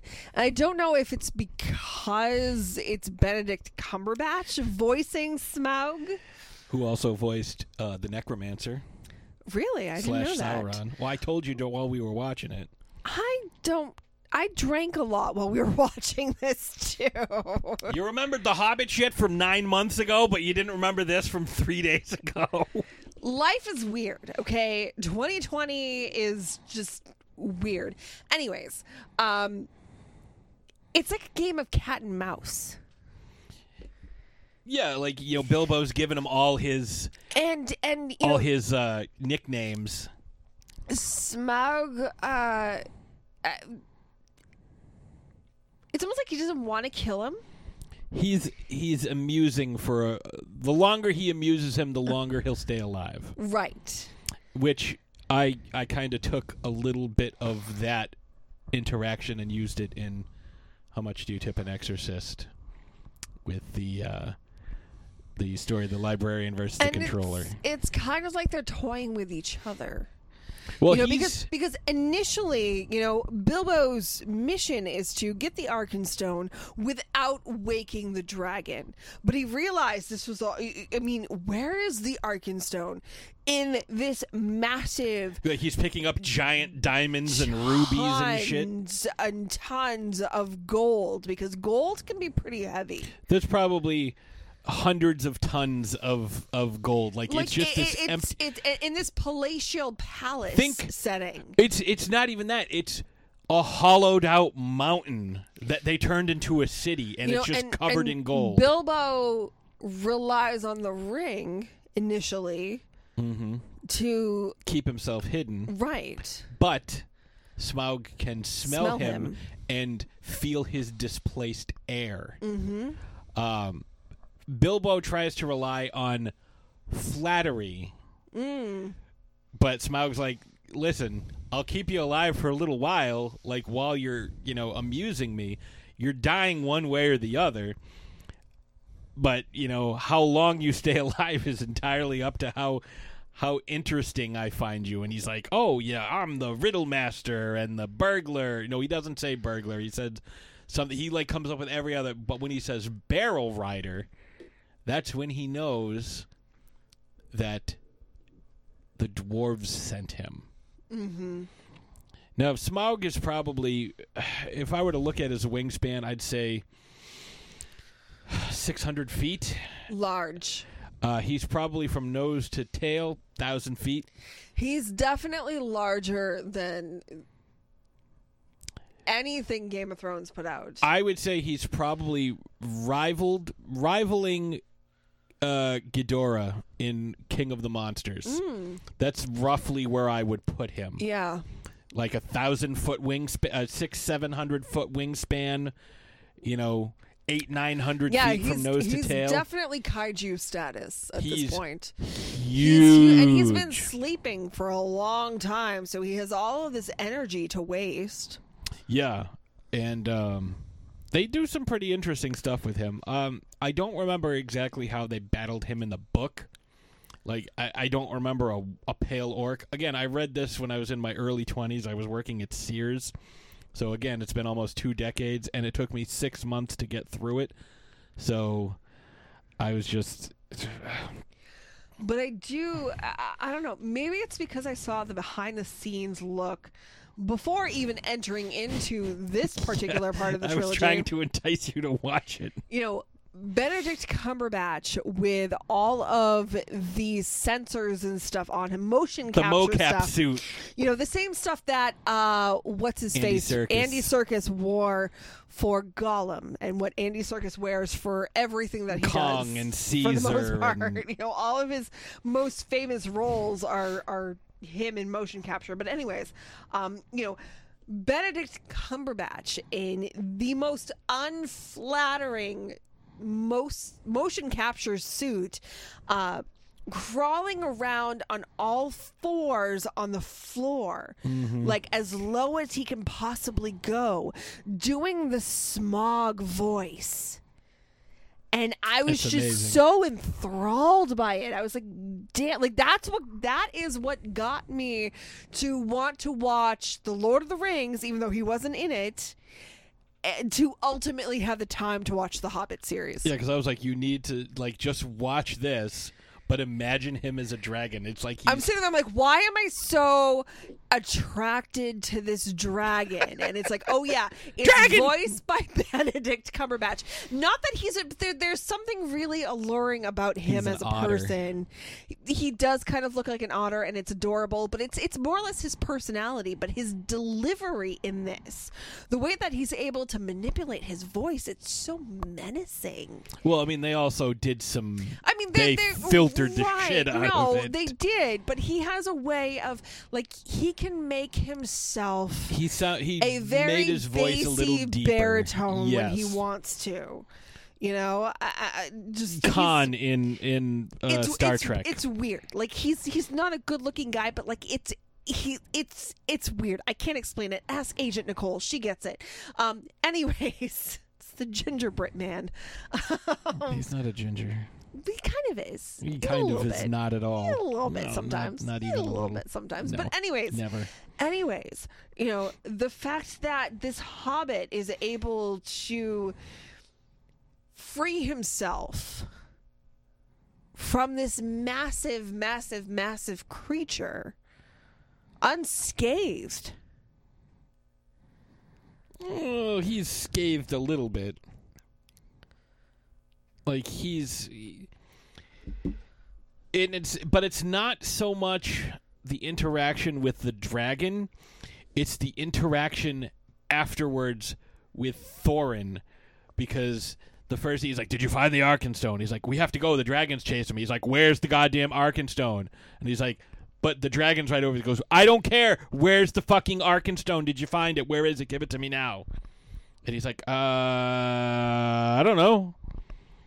But of course, he has it, and he uses it as a trick to entice the elves. And he does this in the books as well. He's like, "I'm taking this as my one fourteenth of the treasure. I'm giving this to you, and Thranduil. I think that's Legolas's dad. Uh, here's the uh, here's the um, Arkenstone. But he has that interaction with Thorin yeah, while he has the Arkenstone in his pocket. yes, Thorin asking him, "Did you find it?" and Bilbo lying to him. And we can see Bilbo kind of fidgeting a little bit. He doesn't say no, I didn't find it. Right, but but he But they're interrupted by a dragon. and Thorin pretty much says, "I believe you." Yeah, but Like- he like- does like start to suspect other people have it. Right, he suspects that other people have it, but he does not suspect the thief of the group. Right. Which says something to Bilbo's ability to Well, Bilbo lead others astray. Bilbo saved his life earlier, so he wouldn't think that Bilbo would betray him. Right. So you know, Bilbo gets the the and he gives him Mithril, the uh, the the um, chainmail shirt Mm-hmm. that no blade can pierce. And uh, he's like, "Oh no, no, I don't, I, I don't need that." He's like, "No, no, I'm giving it to you as a gift, like as a token of our friendship." And he's like, "Oh well, I guess then I'll take it." So But I mean, at this point, Thorin is really succumbing to this. dragon sickness, that's what they call it. Yeah, yeah, you know, this lust for gold. Like he had promised the people of lake town like help me give me weapons give me stuff so i can go in there and i'll give you some treasure so you can build yourself back up. And then he gets there. He's like fuck those guys. Right? this shit is This mine. treasure is mine. and he echoes the exact Arr. words that smaug uses you know i will not part with a single coin. Like it's mine. Like you know it's almost it's reminiscent of how the ring affects people mm-hmm. um, in the in the, the you know the fellowship and, and so on like this is mine it's my own my precious you know like everyone refers to it as their precious And it's crazy because it's like who you know, the dragon's the bad guy. Thorin is becoming the bad guy. The orcs are the bad guy. there's a Like, lot of there's very, a lot of there's a lot of balls in the air Yes. with with Tolkien's writing he's juggling quite a bit and you know there's nobody that's completely incorruptible because even we see the uh the spider the weird fucking trapdoor spider that comes out and Bilbo goes absolutely nuts because he had dropped the ring. He went fucking nuts on this thing. And yeah it's a spider so it's not that big of a deal. But he just slaughters it, massacres it. He's like, "It's mine, it's my ring," and he's he only had the ring for a couple days at this point. Mm-hmm. And then he comes to his senses, and he's like, "Where did I go? How did I get here? What just happened?" Like he completely blacked out under the influence of the ring, and we're seeing Thorin do the same thing. Uh, and so Bilbo's kind of understanding what's going on, and he knows what he has to do, even though it's going to put himself in harm's way, and there's going to be it's it's detrimental to him to um, get between Thorin and the Arkenstone. But that's exactly what he does, and you know we don't see it in the movie, but in the book, when Thorin dies, they bury him with the Arkenstone. Oh, do they? They bury him with the Arkenstone. So all of that, and they just like, oh, well, here you go. They bury him with it, and it's like, there you, you got it. You got what you wanted.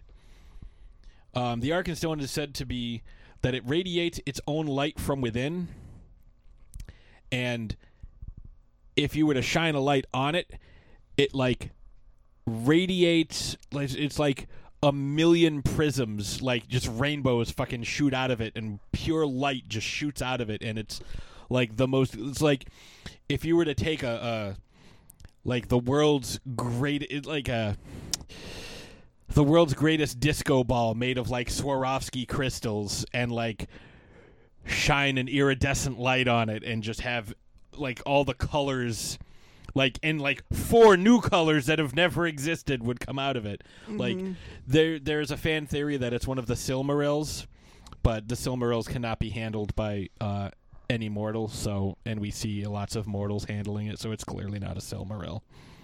Just throwing that out there. It's, I I am of the camp that it's not a Silmaril. What do you think? Sure. Yeah. Yeah. So Bilbo eventually uh, helps them fight. Like I don't remember this battle at the end being the same way. I do remember Thorin dying at the end and Bilbo being very, very sad about it. I mean, so in the film version, you know, for what I saw, because God knows I'll never read Tolkien, um, you know, he played a a small part in this battle. Yeah, because he got knocked You know, out like ten minutes in, like yeah, Tyrion at the Battle I mean, of the Whispering you know, Wood. he did swing Sting a couple of times. I'm swinging and I'm stinging. But you know, i i his role was mainly the bringing of the Arkenstone to the attention of somebody else Mm-hmm. who wasn't Thorin, and realizing that Thorin is pretty much sick and you know going to be He's a not in his right mind. D- right. You know, he's not in his right mind and he's, you know, acting rather dictatorly and they're just not into that stuff. So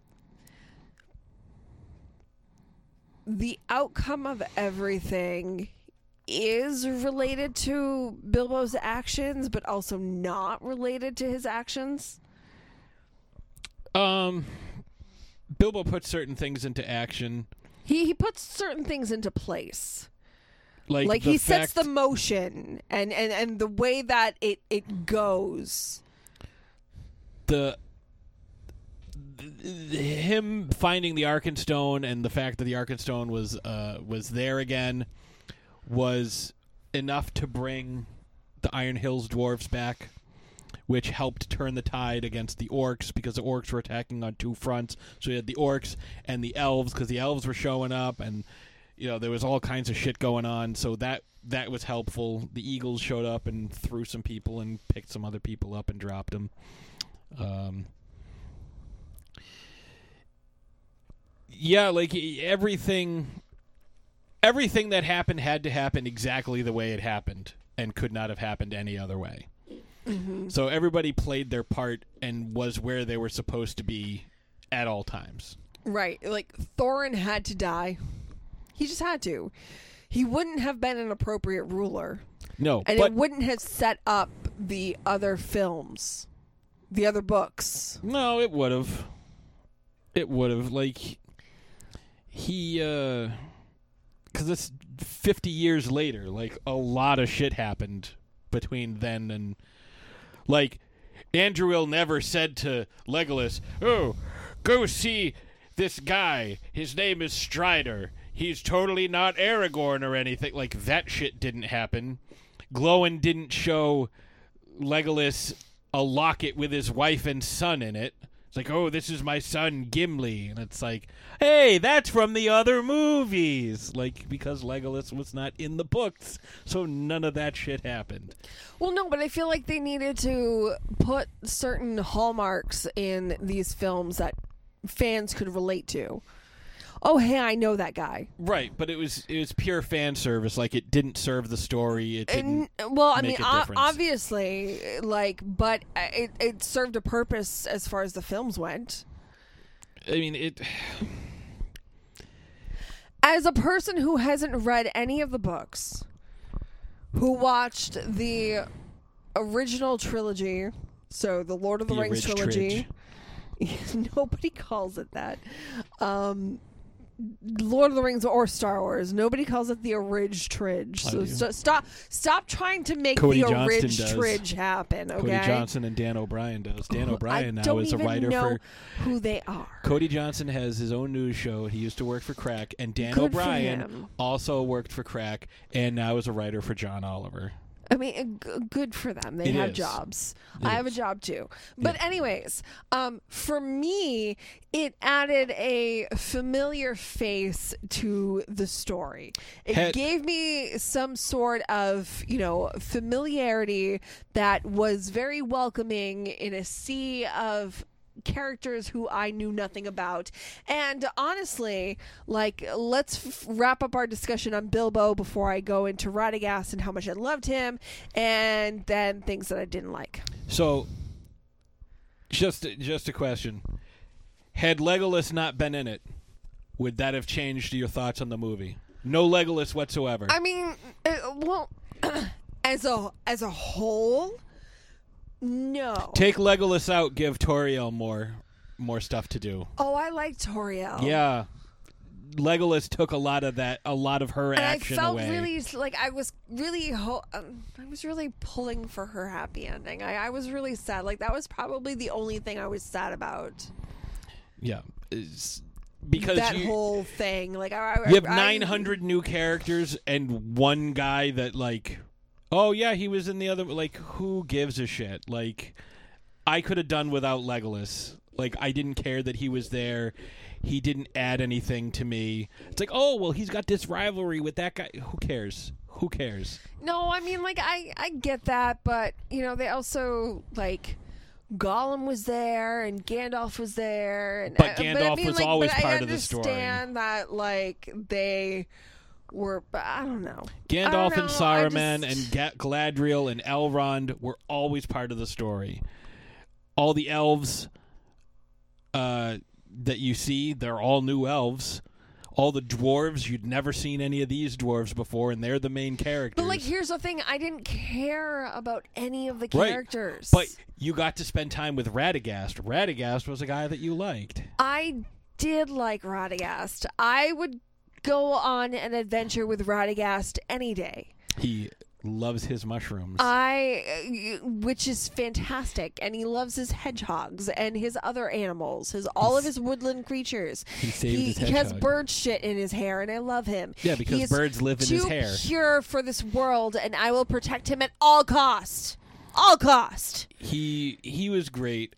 Um, you know he lent uh, an important part to the beginning of this saga he was the one who brought to the attention of uh, Gandalf and the others that there was a necromancer back, and everyone's and you know Saruman's like, no, there isn't. There's no, there's no necromancer. He's been eating the mushrooms again. Like his brain is addled, you know, because he just smokes weed all day and you know eats mushrooms. And it's like, yeah, he does, but he's also a powerful wizard in his own right.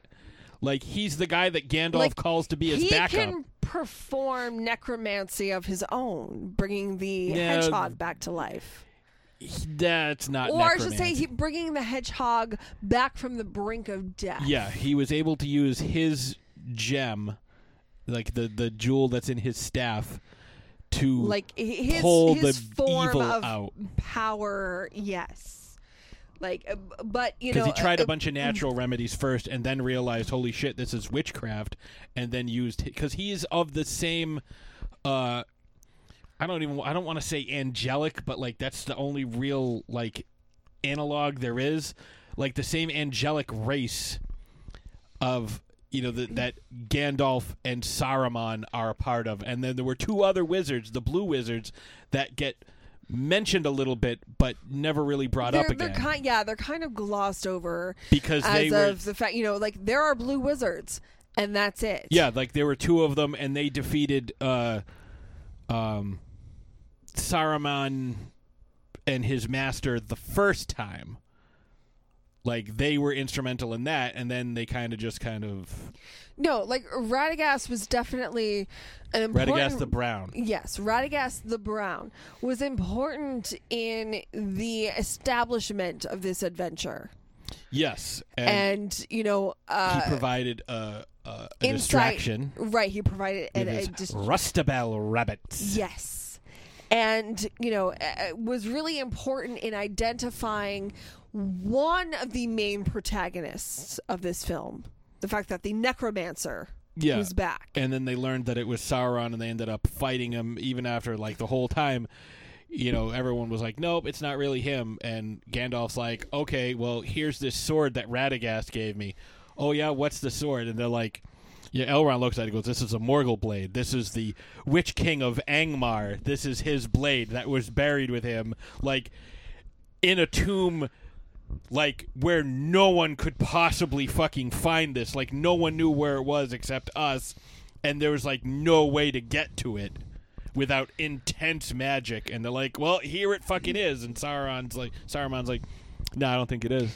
But, Fake like, news." Radagast was just so pure and so wholesome Mm-hmm. in comparison to everyone else, and he just wanted to help his little woodland buddies. Yep.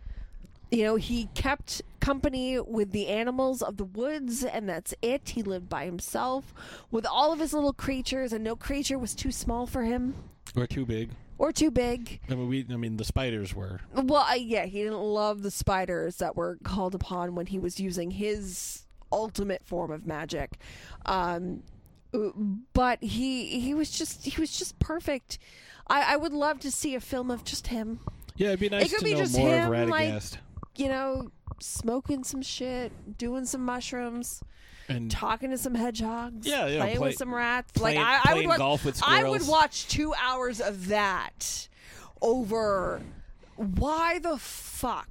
Why the fuck did they have to spread one book into three films? well, because Peter Jackson had uh, dragon sickness.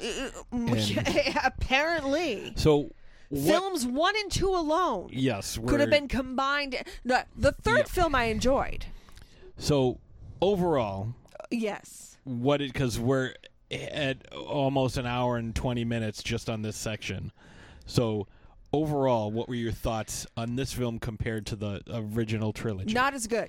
no i agree Not as good. Um, again, the first two films could be could have been combined without the extended cuts, whatever, to be one film. The third film I thought was fantastic. I liked the battles. I liked, you know, the the culmination of everything. Um, I was a little bummed that in the third film, that's all we got of Smog. Smaug. well because we got most of it in the first and then they l- ended on that cliffhanger like Well, we got most of it in the second. A little bit in the first. Yeah, like the- most right of it in before the then, second, yeah. and then a little bit in the third. I was kind of hoping that he would be more of, I don't know, uh, an antagonist, uh, But he an was, like, instigator, that's what happened in the books, too. something, Or the you know, um, you know, a- a- and I didn't love the way that he went out either. but that's Like how it, was, happened in the uh, book well, I mean, like, and that's fantastic. They were but true that's to but that's But, like, style I, I just, I just didn't. I, I, I'm just saying. I'm giving my opinion. I didn't love that. I would have Right. loved to have seen more of of the dragon, but um, I didn't hate the way that it ended. I liked how when it ended, uh, you know, it, it cuts back to Ian Holm writing. There Mm-hmm. and and, it back picks again. up right at the beginning And yeah, and it picks up at the beginning of the Lord of the Rings. Now, but you get to see it from bilbo's point of view instead of versus gandalf's right. Um, comparing the two trilogies, the Lord of the Rings trilogy, I will gladly revisit. Mhm. I'm looking forward to watching it again at some point. And if we continue to stay on this COVID track, it might be sooner rather than later. And, you know, I, I will gladly watch the extended cuts of everything again. I thought that, you know, one book per film was fantastic. I, I, I formed a bond with some of these characters. Yeah. I really cared about the characters and this journey in this trilogy. You were devastated with uh, when when uh, Gandalf died, Oh God, I but I mean, who wasn't? you know uh, Gandalf the Grey. Yes. Gandalf the Grey. Yes, that that was a moment that I. Yes, um, I didn't feel that kind of attachment to the characters in this Hobbit trilogy.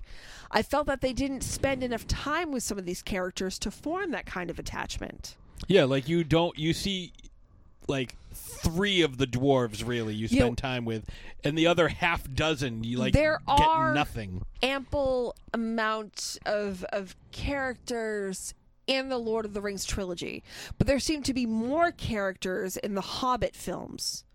Well, it's about And the same. but but I mean, there's something about the recipe that the Lord of the Rings trilogy has that the Hobbits films don't have. Well, I think it's because you have characters that you're invested in, and you get to see their relationships grow as they go along.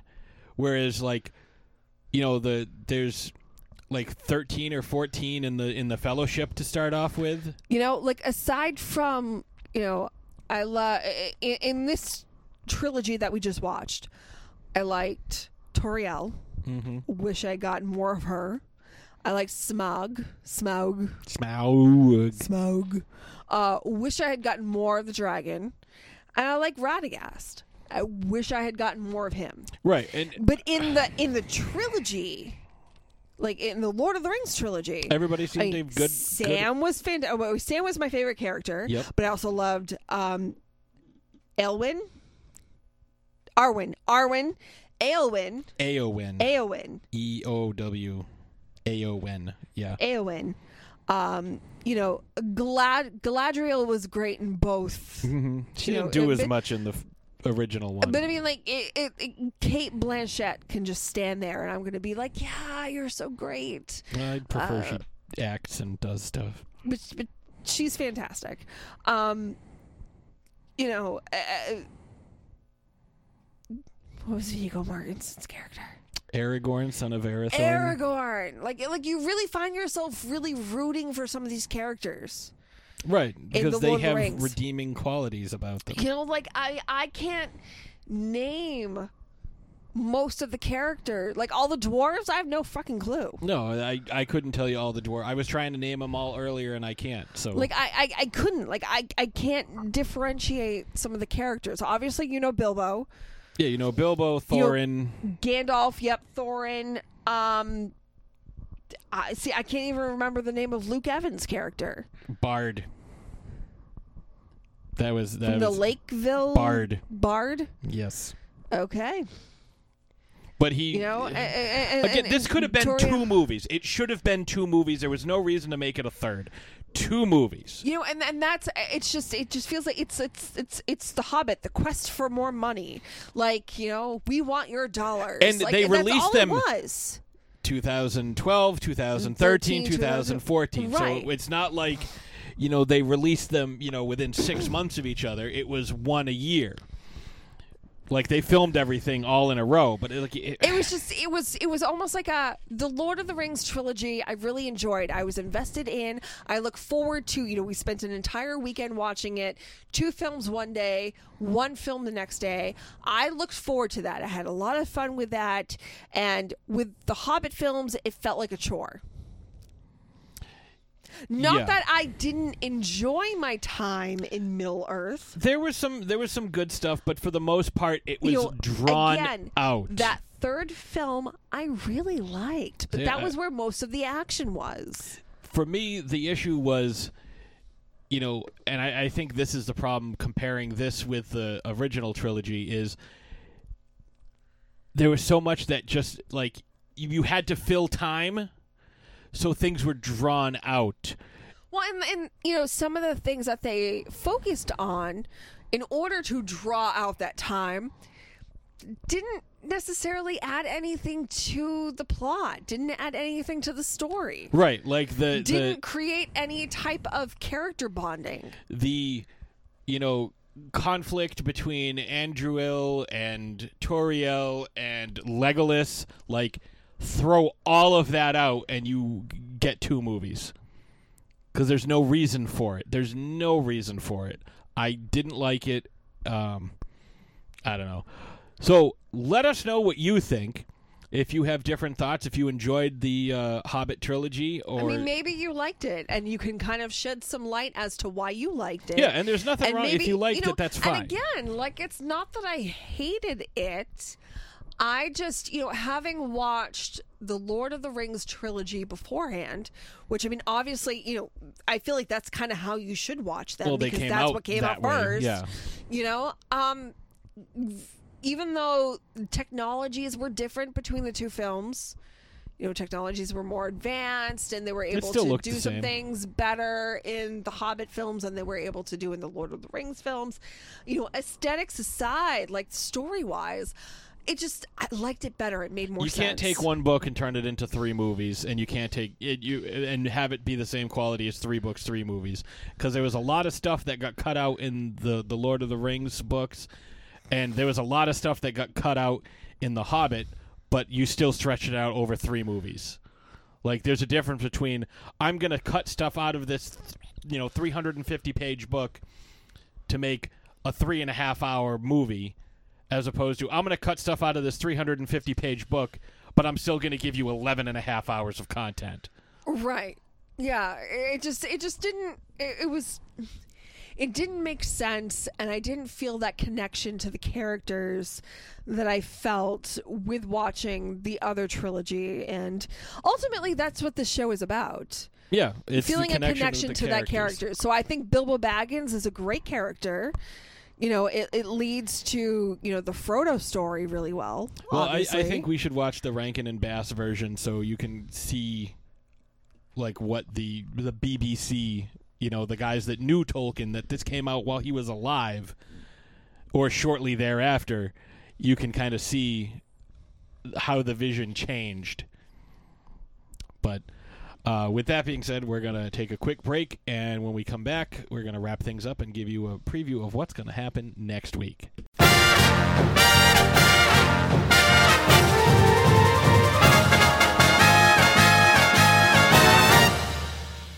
Shark Bites, Shark Bites Podcast. It's the greatest show in history.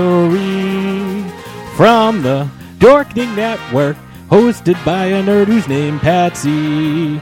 From movie reviews to tips on surviving the coronavirus, Shark Bites has it all. Follow us on Facebook and suggest topics at sharkbitespod at gmail.com. Available on iTunes, Stitcher, Spotify, and wherever you get your favorite podcasts. Greetings, weary adventurer. Do ye have a taste for the exotic? Do regular snacks no longer provide the thrill ye seek? Would ye rather eat a cod piece than another boring candy bar? Then it's time for ye to sink your teeth into Mythical Meats Exotic Game Sticks. Mythical Meats offers a wide variety of exotic flavors based on creatures of legend to give ye a snack experience of epic proportions. Like it hot? Try the Spicy Creatures sample pack featuring dragon, chupacabra, and werewolf. More in the mood for something a bit milder? Try the Creatures of the Sky sample pack with Pegasus, Griffin, and Phoenix. Can't decide on which one you want? Why not try the exotic flavor sample pack featuring all 10 flavors so you can find your favorite?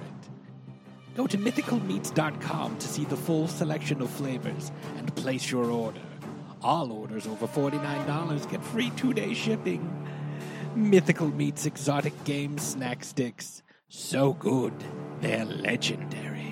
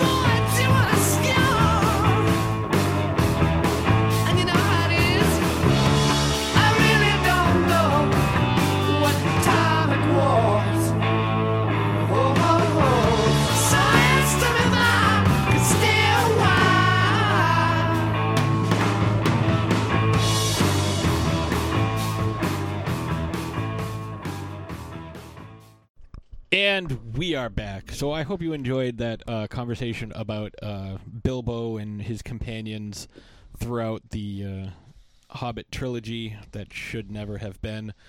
But, um, you know, again, let us know what you thought of it. You know, if you enjoyed the original trilogy more, or if you enjoyed, you know, aspects of the Hobbit trilogy, or, you know, just what your thoughts are in general. If you've read it, if you're a big Tolkien nerd, you know, let us know because I'm sure I got some of the stuff wrong and I pronounced some things wrong as well.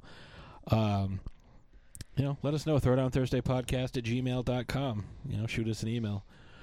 But, uh, Ashes, what do we what do we have coming up next week? Because So- this is your baby. Uh, This is something exciting. This is something that we have never done before.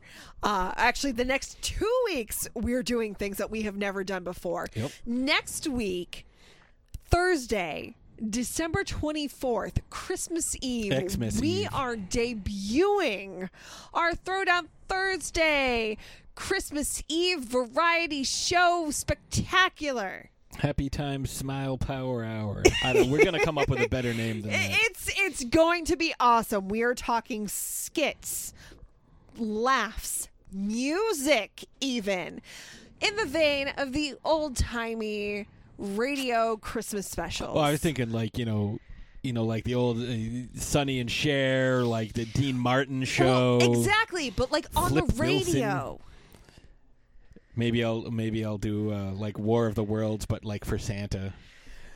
But anyways, we're working on some really awesome stuff. We have some great skits coming, uh, commercials, songs, you name it, it's happening. Oh, it's gonna be so nuts. Throwdown Thursday, Christmas Eve, variety, spectacular power hour.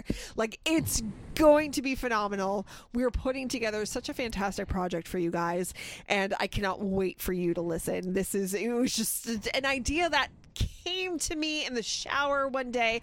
A lot of ideas come to me in the shower. That's usually the way it no works. comment. Um, but yeah, so it was. It's it's shaping up to be something super awesome, and I cannot wait for you guys to listen. Uh, so that is next week on Christmas Eve. So please spend your Christmas Eve with us. And the following week, we're doing something else we've never done before. New Year's Eve. It is Ugh. our Throwdown Thursday live New Year's Eve extravaganza. Yes. Now, we have done live shows before, but we have never done Throwdown Thursday live. Right. This will be the first Throwdown Thursday live show. We're going to have uh, our fun introductions. I'm going to be working on some video stuff to put in because So, I don't know how to do Come spend your New Year's Eve with us starting at 7 p.m. Eastern Time. We are working on some guests. It goes until question mark. We're going to be doing our year end wrap up, talking about our top five characters from this past year. And did I mention it's going to be live? You are going to be able to see our Yes. bright, shiny faces, drinking a little drink, eating a little sushi. Eggnog. Getting a little chummy. So, this is going to be fantastic. I'm so looking forward to this. It's the first time Throwdown Thursday has ever been live. And don't worry if you cannot make it, the audio will be available uh, As- wherever. as it always uh, is. Wherever you listen to our show uh, on Friday, New Year's No. Day. On it'll be January avail- 1st. It'll be available Thursday. well Thursday evening after the show airs. Uh, but anyways, come party with us. Mm-hmm. And the video hang- will be on YouTube. yeah, the video will be on YouTube. I'll upload them both as soon as we're done. But we are uh, the video. You can you can turn on tune in on YouTube. You can tune in on Facebook. there will be an event uh, posted on Facebook, on Twitter, on uh, all of our socials because you'll be able to follow along on the Throwdown Thursday Facebook page, and you can interact with us on Twitch, on YouTube. Uh, so any of those uh, platforms in which you have a uh, uh, uh, an account. Pretty So, much everybody has a YouTube I mean, account. if you want to join us live, just let us know. But if you would like to participate, you could obviously join us in the chat. Mm-hmm. Or you can send us an email at throwdownthursdaypodcast at gmail.com of your top five characters from this past year, and we will read it live on air. Yes, and uh, It's The- going to be a party. You won't want to miss it. and the following week we have a huge guest. We're I can't ugh, God, I I I cannot even begin to put into appropriate words the guest that we are trying to work on for you guys. It is going to be huge. It will be the biggest guest that Throwdown Thursday has ever seen. We- and it may not be the f- that following week, but it'll be close. Yeah, it'll and, be- it'll- and we are we're in the process of It'll be that week because that's on- the, uh, moratorium. It's kind of um it's almost like an ungettable get. It's a, it's not a guess that I would have been that I.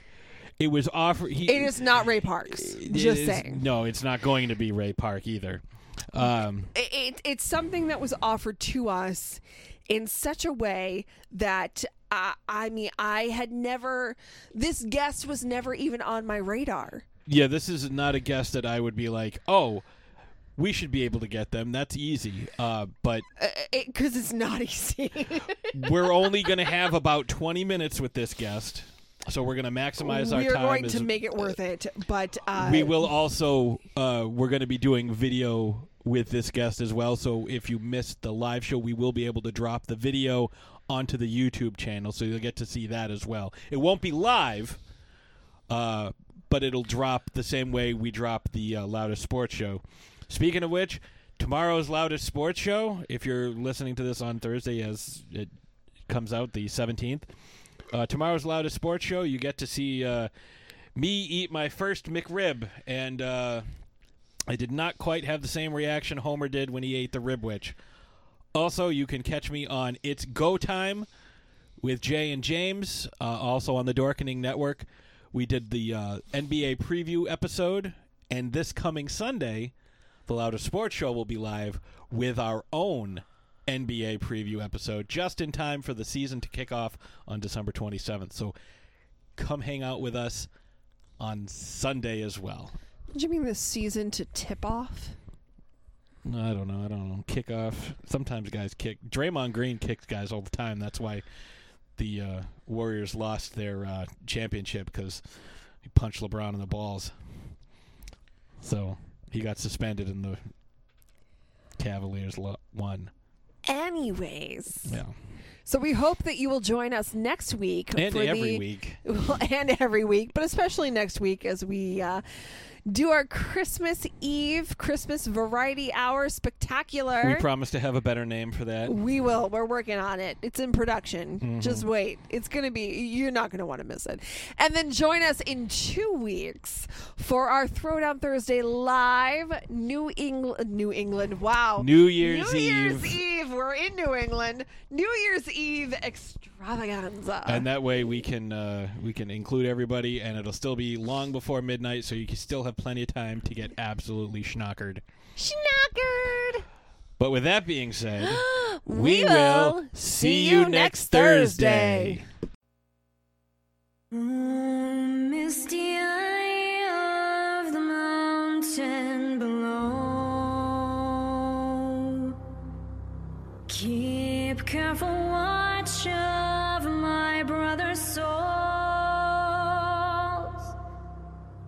And should the sky be filled with fire and smoke, keep watching over Durin's son.